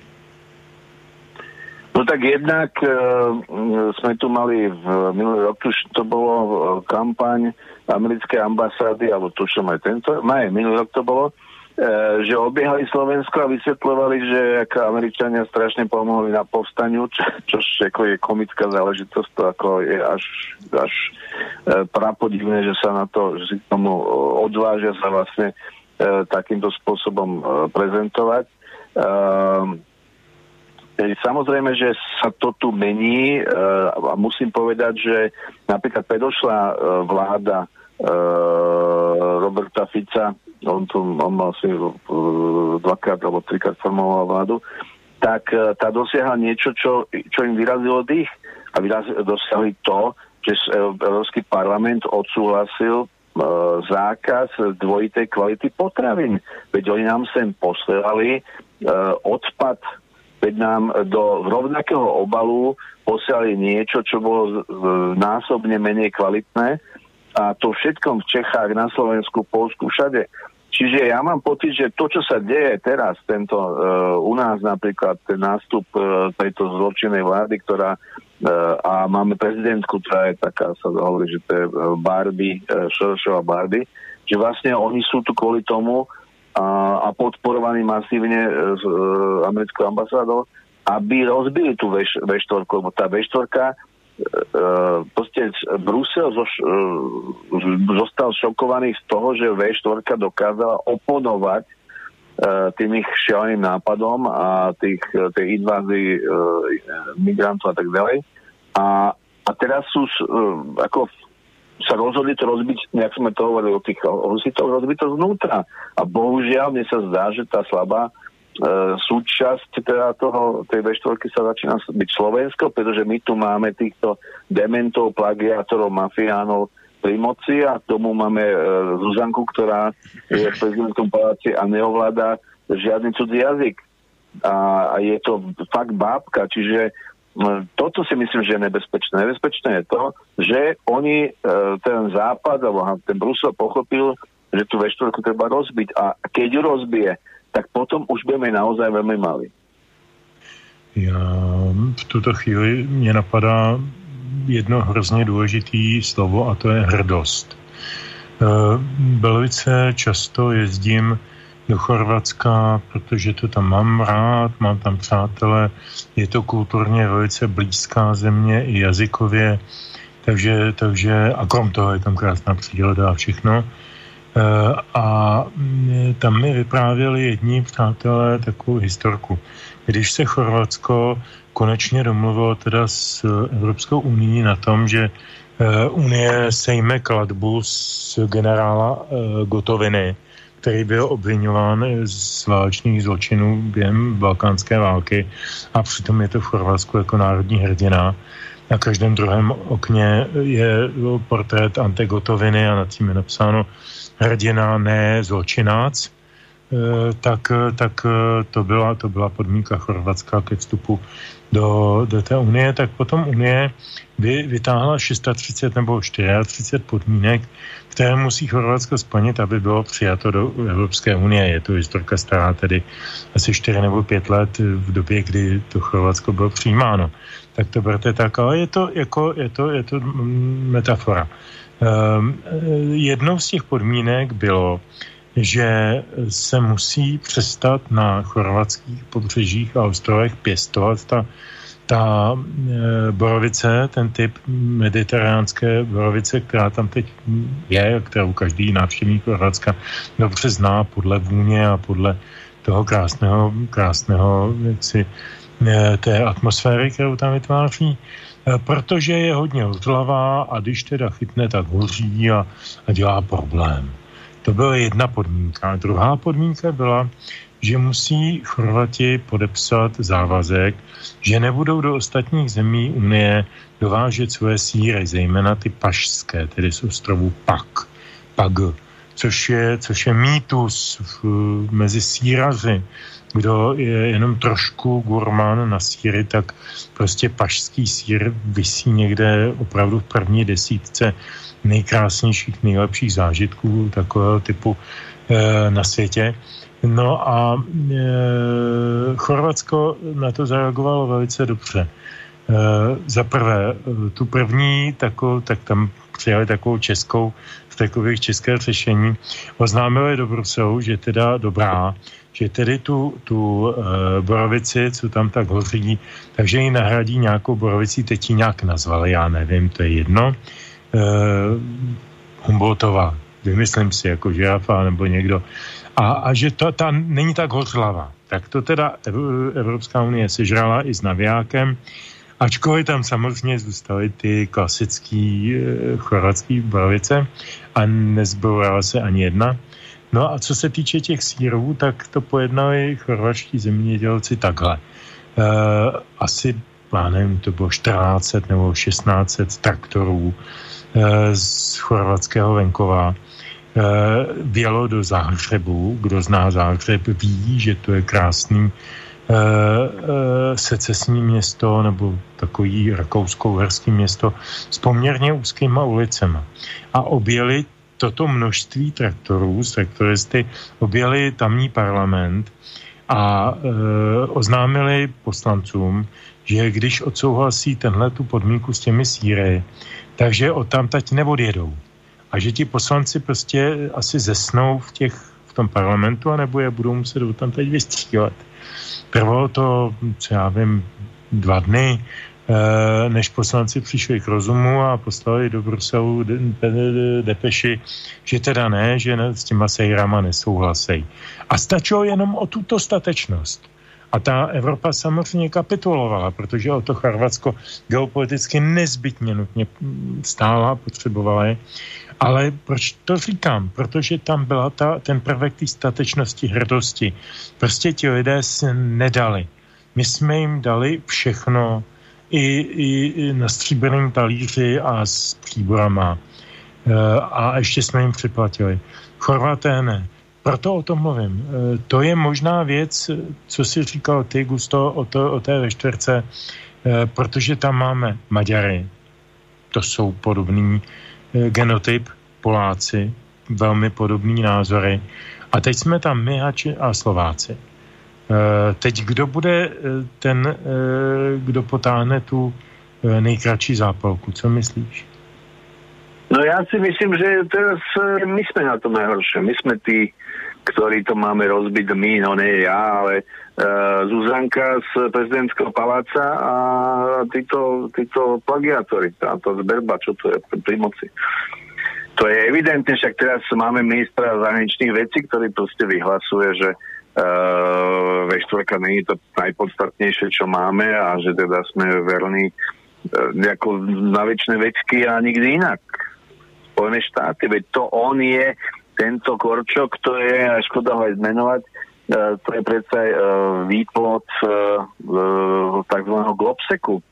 To je asi málo známa vec, ale proste jednoducho za veľké peniaze aj za predošlých vlád sa tu rozbujela nejaká konferencia celosvetová o bezpečnosti a tu bol napríklad senátor McCain, známy to jastrap americký, ktorý proste ako šiel to zlo, kde sa dalo. No a z toho vyšiel tento náš minister zahraničných vecí. Čiže veci sa majú tak, že oni teraz momentálne majú také problémy, tak sa im ľudia búria, tak sa občania búria, že teda nemôžu si trúfnúť úplne všetko, ale že ten plán bol rozbiť V4 znútra, tak to bohužiaľ si myslím, že to slabé miesto je u nás. Já bych k tomu Globseku možná dodal jenom to, že to je i u nás docela známá firma sídlící v Bratislavě, která zásobuje i některé české takzvané neziskové organizace, názory, stanovisky, pokyny, nevím co. Na mě to teda působí jako detašovaný pracoviště nějaký zpravodajský agentury, ale to jenom spekuluju, samozřejmě to si jen tak vymýšlím, to jistě nebude pravda, to budou jistě přátelé pravdy lásky, kteří to s námi myslí dobře a musíme o nich mluvit hezky. Spíš jde o to, já se zeptám jinak. Já jsem nějakou dobu v Bratislavě jsem habilitoval, na Slovensku jsem obhájil i doktorát a mám ke Slovensku v tomto smyslu velmi blízko, jak lidsky, tak třeba i akademicky, profesně a učil jsem na Panevropské univerzitě studenty, kteří mediální komunikaci a propagandu, kteří byli velmi otevření. Musím říct, na rozdíl třeba od českých, kteří jsou spíše uzavření, anebo se bojí, nebo já nevím. A tak jsem jim kladl takové otázky. To bylo v době, kdy byl prezidentem pán Kiska. A já jim říkám, nemusíte mi odpovídat, je to nepovinný, nepatří to sem, ale chci se o tom bavit v kontextu té propagandy politické. Tak volili jste pána Kisku, nebo jste volili někoho jiného? A řekněme 80% z nich se hlásilo k tomu, že volilo Kisku. A to bylo nějaké třetí nebo čtvrtý rok jeho funkčního období. A já říkám, no a dneska volili byste ho znova? A oni říkali, ne, v žádném případě, bože můj, bože chráň. Proč o tom mluvím? Protože titíž lidé, kteří u nás volí, řekněme, Pirátskou stranu a podobné takové jako nesmysly, tak u vás volí lidi jako Kiska nebo Čapotová. Tak já se zeptám, kde se to v těch lidech bere? Je to jenom naivita, neinformovanost, síla propagandy? Proč myslíš? Ty tady o paní prezidentce mluvíš jako nějak, dáváme to do kontextu a teď nejde o to Slovensko a o paní Čaputovou konkrétně, jde o princip, jakým si tedy Západ podmaňuje středo- a východoevropské země. Proč? Jak je možné, že získává k tomu podporu běžného občana? No tak musíme začať tým, že ťa asi šoktem, ale ja som tiež volil Kisku, už neviem, kto bol protikandidát, ale nejak mi to tak vyšlo. No ty co? No tak áno, tak to je jasné. No proste Fico v tej chvíli urobil chybu v tom, že on keby sa vzdal postu premiéra a odišiel by akože z vlády a robil kampaň za prezidenta, tak by ľudia ho volili. Ale tým, že on zostal tým premiérom, tak si kvantum ľudí povedalo vrátane mňa, že preboha živo robí to dobre, tak prečo by mali ísť niekam inám. Takže tam sa stala tá chyba. A Kiska bol akože len taký prífrcok, ale ja som napísal knihu, ktorá sa volá Mafia v Poprade, mal obrovský úspech, vyšla minulý rok a tam je veľká kapitola, tam je asi 40 strán o Kiskovi. To sú naozaj neskutočné čítanie, pretože ja som zozbieral materiál, verejne dostupný materiál o tom, čo všetko ten človek napáchal, takže je neskutočné, že títo ľudia nemajú v sebe hanbu, že teda, že ako keby, ale zase na druhej strane, ako keby ten Kiska naplňal nejaké poslanie, nebolo to úplne z jeho hlavy, pretože s toľkým maslom na hlave ísť do politiky, vystaviť sa vlastne tým reflektorom médií, tak to sa mi zdalo až samovražedné. A potom, že urobil niečo takého, že skončil prezidentstvo a mohol v pokoji a kľude si dožiť nejaké svoje ďalšie roky a desaťročia, a on sa dal na tú politiku, kde znova sa začali objavovať už veľmi drsné dôkazy o tom, o jeho prepojení s podsvetím, videa, tu bežali asi 3, kde bol priamo natočený, keď hovorí o podvodoch, tam, ktorý sa účastnil s pozemkami a tak ďalej. Čiže ja si myslím, že v prípade Čaputovej tam ide, aj v jednom prípade, v druhom prípade ide o neskutočne fantasticky prepracovanú masáž más podvodov typu, že sa najprv objaví taký pseudokandidát, mistrík, vedec, kto vie odkiaľ, prečo by mal byť prezidentom, a naraz v okamihu, keď Zuzanke ako nejak nedostala hlasov, tento človek povie áno, tak ja chcem tú Zuzanku na prezidentku, čiže všetky tie peniaze, čo išli cez jeho kampaň, bol vlastne jej kampaň, čiže vždy sa zdvojnásobila tá finančná vklad. Ale hlavne a predovšetkým, a to by si ty mal vedieť, veď ty tie médiá sleduješ, neskutočná mediálna masáž.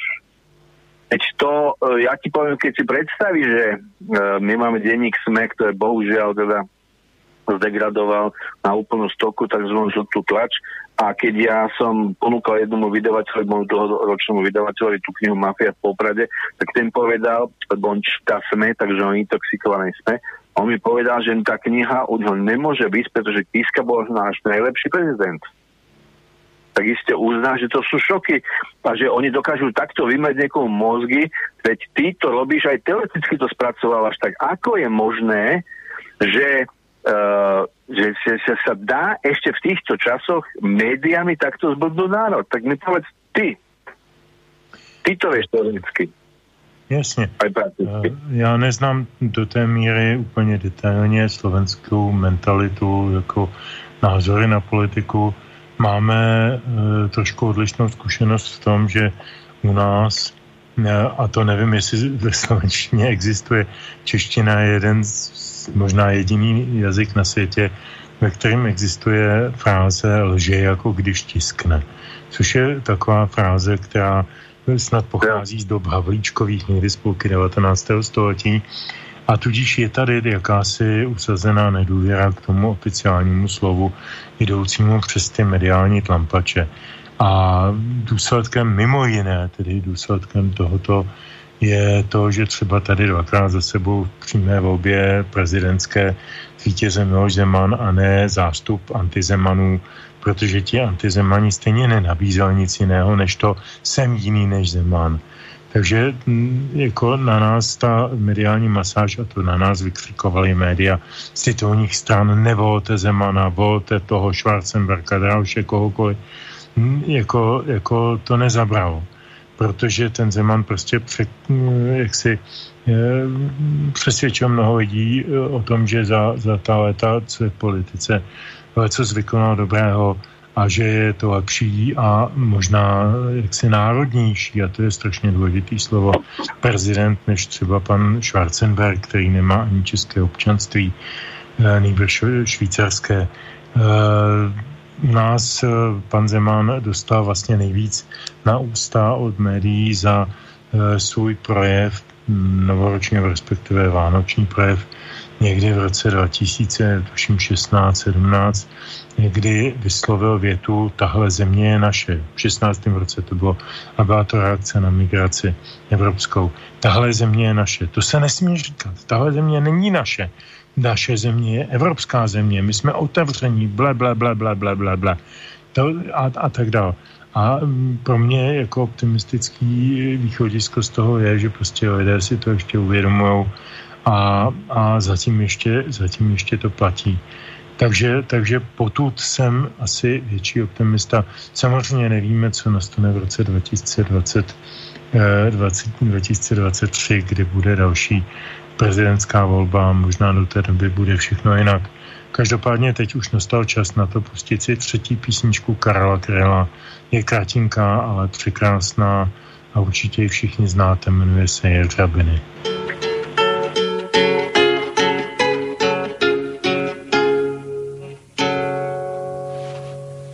Pod tmavočervenými jeřabinami zahynul motýl mezi karabinami. Zástupce protýl šlápl na běláska, zahynul motýl jako naše láska. Zahynul motýl jako naše láska. Na břehu řeky roste tráva ostřice, prý přišli včas, však vtrhli jako vichřice. Nad tichou zemí vrčí netopíři a národ němý tlučou oficíři. A národ němý tlučou oficíři. Na nebi měsíc jako koláč s tvarohem, koupím si láhev rumu v krčmě za rohem. Budeš se líbat v noci s cizím pánem, já budu zpívat zpítý s kapitánem. Já budu zpívat zpítý s kapitánem. Takže Karel Kryl, Jeřabiny, 1969, tedy to je to datum, kdy vyšel album Bratříčku zavíjej vrátka. Měli bychom si ho tu a tam každý trošku připomenout, protože on není jenom o té okupaci 68, on je vůbec o tom, jaký jsme a co dovolíme, aby s námi někdo dělal. A to je přesně ta poslední část toho povídání, který bych teď chtěl započnout. Gusto, co dovolíme? Co všechno dovolíme? My jsme šedesátníci. Máme děti ve věku 30 a podobně. Někteří jsou i vnuci, ale ty děti ještě nemají rozum. Co všechno dovolíme, aby s námi dělali ti, kteří kolonizují svět, znova a znova porcují, jako bylo dělení Polska třikrát v historii, jako bylo dělení jiných zemí. Co všechno dovolíme? Kam až je necháme dojít? No tak na tom je zajímavé, že mám jednoho z mladšieho kolegu, spisovateľa literatúry faktu, ktorý sa vehementne teda domáhal toho, že by sa malo niečo diať. A tak zorganizoval moje stretnutie s tými politickými špičkami a na tom je zaujímavé, že či už je to jedný alebo druhý, oni nepotrebujú intelektuálov, oni nepotrebujú ľudí, ktorí sú kritickí alebo sa majú nejakú pamäť a historickú a tak ďalej. Oni si ako keby vystačia. Čiže ísť tam sa ponúkať a snažiť sa niečo naprávať alebo niečo radiť je fakticky stratená beznádejná vec, to som pochopil hneď. Podľa mňa, ja som keď si urobil takú štúdiu a keď som bol v Spojených štátoch, tak som dokonca zorganizoval konferenciu, ktorá sa volala Slovo a moc. že teda čo majú robiť ľudia, ako, ktorí píšu, a to si tam patríš do toho aj ty, čo majú spisovateľia urobiť preto, aby sa tam tie veci pohli k lepšiemu. No a tak tá štúdia je samozrejme väčšia, ale dá sa to zhrnúť v tom, že existuje vynikajúca kniha Paula Johnsona, to sú aj intelektuáli, kde sa dokazuje vlastne na konkrétnych príkladoch, že intelektuáli, keď sa dostanú k moci, vždy zlyhávajú. To je zviad Gamsafurdia v Gruzínsku, a teda Havel u nás. Čiže tá úloha nás, my čo píšeme, tá je v tom kontrolovať moc, dávať pozor na tú moc, upozorňovať, keď sa pokúša sa zneužiť a tým inšpirovať iných. A u nás na Slovensku momentálne teraz už sme sa konečne dopracovali k tomu, že už sa naučili tie demonstrácie robiť, tí, ktorí ich organizujú, už začína to byť trošku profesionálnejšie, pretože potom Kuciakovi to bolo neskutočné, a vy si to mali tiež tých milión chvíľek, to je neskutočné, jak oni dokážu dať dokopy proste z obrovské zástupy ľudí, jak zoženú, alebo odkiaľ zoženú peniaze na to, aby tam bolo to pódium, ozvučenie kvalitné a tak ďalej, tak ďalej. Že pravdepodobne títo profesionálni demonstrátori, ktorí sme my to zažili po zavraždení novinára Kuciaka, tak to musia mať niekde odniekať a nejaké aj zdroje, aj teda know-how. A zajímavé, že teraz v zásade 2 roky vlády, tejto zločinnej vlády sa už naučili, ako keby tí demonstrátori, tí organizátori nových demonstrácií, to ste organizovať ich lepšie, účinnejšie. No a ja tvrdím, že najväčšou devízou je čas. Proste to nemôže dlho vydržať. Hovorím, sú to stále premenné, ako napríklad tá Čína, čo som hovoril, ktorý sem prichádza.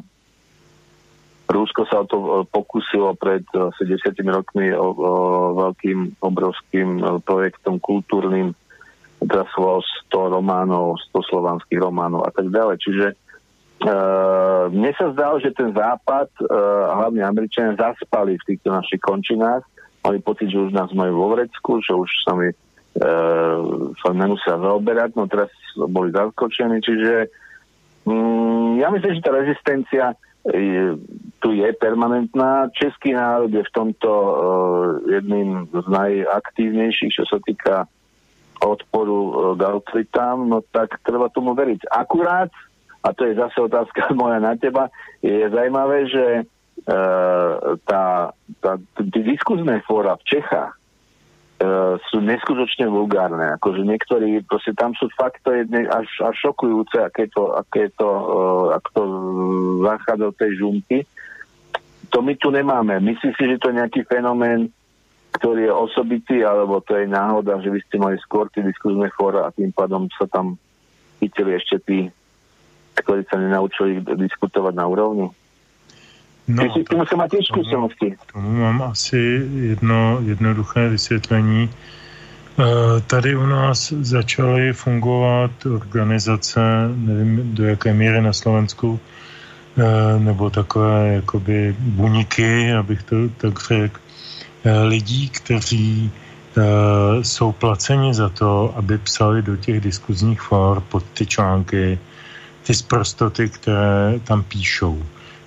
Já to řeknu na jednoduchém příkladu. Já mám každou sobotu na Parlamentních listech sloupek o médiích v tom týdnu. Týden v médiích se to jmenuje. Jo. A já přesně vidím, oni to vyndají přesně v 9:00 a zhruba tak do 10:00 se tam shromáží nějakých 200-300 ohlasů, buď to komentujících, nebo souhlasných, nebo prostě racionálních a jako korektních. Jo. A někde kolem té 10:00 se tam nastolí palba nějakých 2 nebo 3 pod 2 nebo 3 pseudonymama, nikama skrytých autorů, kteří píšou, ježiš, ta svině, co nám to tady zas vykládá a takovej hnusný člověk a takový hnusný názor. Není tam vůbec nic věcného o tom, že to, co říkám, je nepravda nebo a teda. je to jenom, jak se říká, ad hominem, je to k člověku, není to ad rem, tedy k věci. A teď najednou další hodinu ti jedou příspěvky, pseudopříspěvky tohoto týmu, který je ovšem placený. To jsou lidi, kteří tam jsou od toho, aby rozbourali vlastně ten takovej ten interní pocit sounáležitosti lidí. A ten je u názorových webů strašně důležitý. Ta příslušnost k tomu klanu, k tomu klubu, já jsem čtenář toho, nebo já jsem příjemce tady toho, to je v téhletý webové komunikaci strašně důležitý a oni jsou placeni za to, aby to nabourávali, rozrušovali a tím lidem jakoby vnášeli do hlav nějaká svinstva. Čili tohleto se tady děje absolutně běžně, ale je to organizováno. Není to skutečně nějakém větším procentu dílo, řekněme, spontánního lidu. To určite ne. No ja musím povedať, že našťastie ja mám ten blog, ktorý má už teď viac ako 5 milión čítaní a tam sa vytvorila skupina stálych čitateľov, ktorí našťastie vždy, keď sa objaví, to je zaujímavé, stále sa objaví ten istý, alebo dvaja, alebo traja, tí tam stále do toho ako vrtajú a naozaj sa vedia ohradiť voči ním, vedia ich uzemniť do istej miery a keď už to, co naozaj nejde, tak tí administrátori to korigujú a naozaj tam aj nejako 2 alebo 3 vyhodili, proste, že už, lebo permanentne tam to nabúravali. Ale dobre, čiže keby sme to chceli tak uzavrieť, ja si myslím, že vždy je nejaká možnosť, vždy je nejaká perspektíva, že nemôžeme podceňovať tú kultúrnu identitu, ktorú my máme, to, jak Jung hovoril, to spoločné myšlenie, to spoločné vedomie a že to je veľmi silné v Čechách a na Slovensku. A ja to vidím. Budú nás teraz sa snažiť obmedziť na všetkých slobodách cez túto pseudopandémiu a cez tú deltanácku, ale ja strašne veľmi, veľmi verím tomu, že práve také médiá, ako je Slobodný vysielač a taký, ako si ty, vlastne nesú ďalej tú nádej, tú pochodeň a snáď z toho niečo bude. Tak, to, co říkáš, je samozřejmě hrozně fajn, zejména pro Slobodný vysielač, pro Petra Kršiaka, Borisa Koronyho a spoustu spolupracovníků tohoto rádia. Mimochodem, Slobodný vysílač je nazván podle Slobodného vysílača Banská Bystrica, což je přesně to rádio, odkud odzněl ten původní protokol nebo to původní prohlášení o Slovenském národním povstaniu, který byl psán v místech, které jsem, jak jsem říkal, minulý rok jak si navštívil a spal jsem pod těmi fotkami. Takže je to taková krásná schoda okolností. Já myslím, že podstata je, abychom se nedali. Oni budou samozřejmě dělat všechno pro to, aby nám... A to je otázka. A to je možná i otázka na tebe ještě před koncem. Je to generační věc. Tobě je něco kolem 60, mně je něco kolem 60, Peterovi něco kolem 50. Našim posluchačům je různě, nevím, nemám žádnou statistiku, ale vím, že prostě lidé, kteří jsou v úvozovkách, já to nechci dělit jako na tu či onu stranu, ale v úvozovkách, tedy na nějakých pozicích, o kterých mluvíme, tak jsou to lidé s nějakou životní zkušeností, kteří prošli tím, ty si říkal, nějaký po 68. rok a tak dále, a tak dále. My jsme v 70. 80. letech museli také konat nějaká rozhodnutí, jestli půjdeme s režimem aktivně nebo proti režimu aktivně, nebo do šedé zóny, aby jsme to nějak přežili ve svých vlastně exaktních profesích a počkali si a případně pomohli trošku tomu, aby se to změnilo. To byla zásadní rozhodnutí. To dnešní mladá generace taková rozhodnutí zatím nemusela činit a nebyla jim vystavena. Teď jde otázka, jestli když nám je to v úvozovkách jasné. A vlastně ty si to shrnul v tom předchozím povídání, co nás čeká, o co bychom měli usilovat a co naše děti. Jak zpíval skupina Katapult a co ne, a co děti mají si kde hrát. A já se teď ptám, a co děti mají vůbec schopnost se o něčem rozhodnout? Jsme schopni, je ta zkušenost přenositelná, nebo musí v uvozovkách dostat přes pusu sami? No teda tak, ja som myslel, že skončíme optimisticky, ale bohužiaľ musím povedať, že v tomto smere to vymývanie mozgov má veľký účinok na tú generáciu našich detí a na túto mládež, pretože oni principiálne ani sa nechcú nad tým zamýšľať. To nejde o to, že by boli na tej strane alebo na inej strane. Oni sa nad tým nechcú zamýšľať. Oni majú svoje vlastné konzumentské ciele a potreby a toto ich otravuje, doslova ich to otravuje. Oni nechcú počuť o tom, že jak je to a čo sa tu deje a tak ďalej. A ja som mal tristnú skúsenosť pred asi 3 rokmi, keď som mal prednášku na katedre žurnalistiky Filozofické fakulty Univerzity Komenského a tam boli akože tí budúci adepti novináčini a ja som teda im tam niečo odprednášal a hovoril som o tom, ako sa klame v médiách a medzi tým som uvádzal príklady zo SME. No a to som aj netušil, že tam je LF-ka, ktorá pracuje pre SME, tá sa rozhodla, že teda sa pomstí. No a začala pátrať po tom, čo som, kto som, kde som, bol to veľký škandál.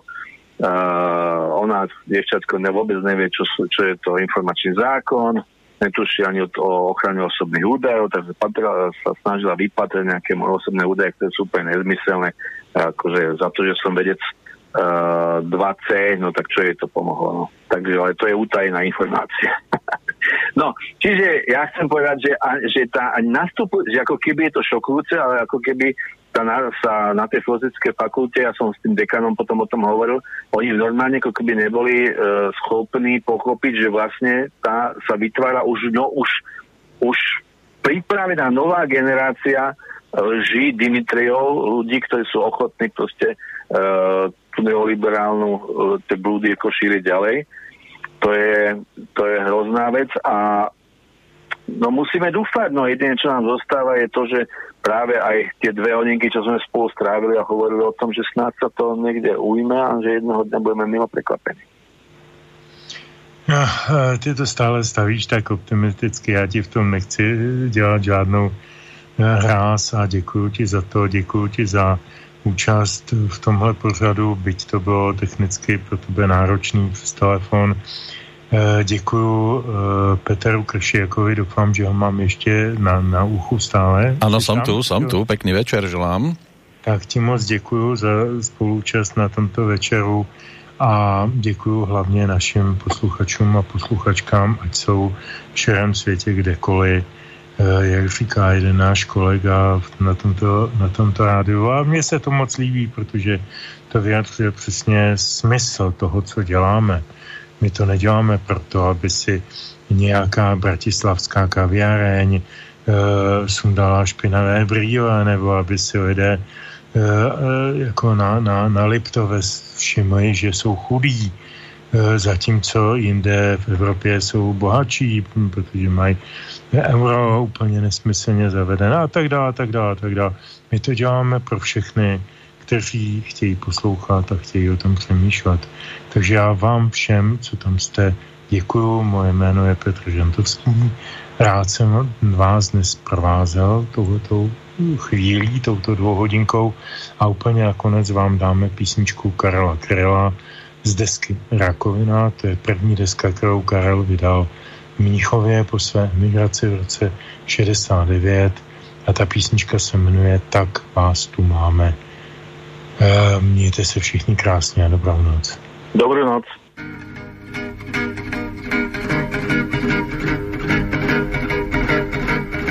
Tak vás tu máme, bratři, z krve Kainovi, po slové noci, která dozad bodá dýku, tak vás tu máme, bratři, v noci Stalinovi.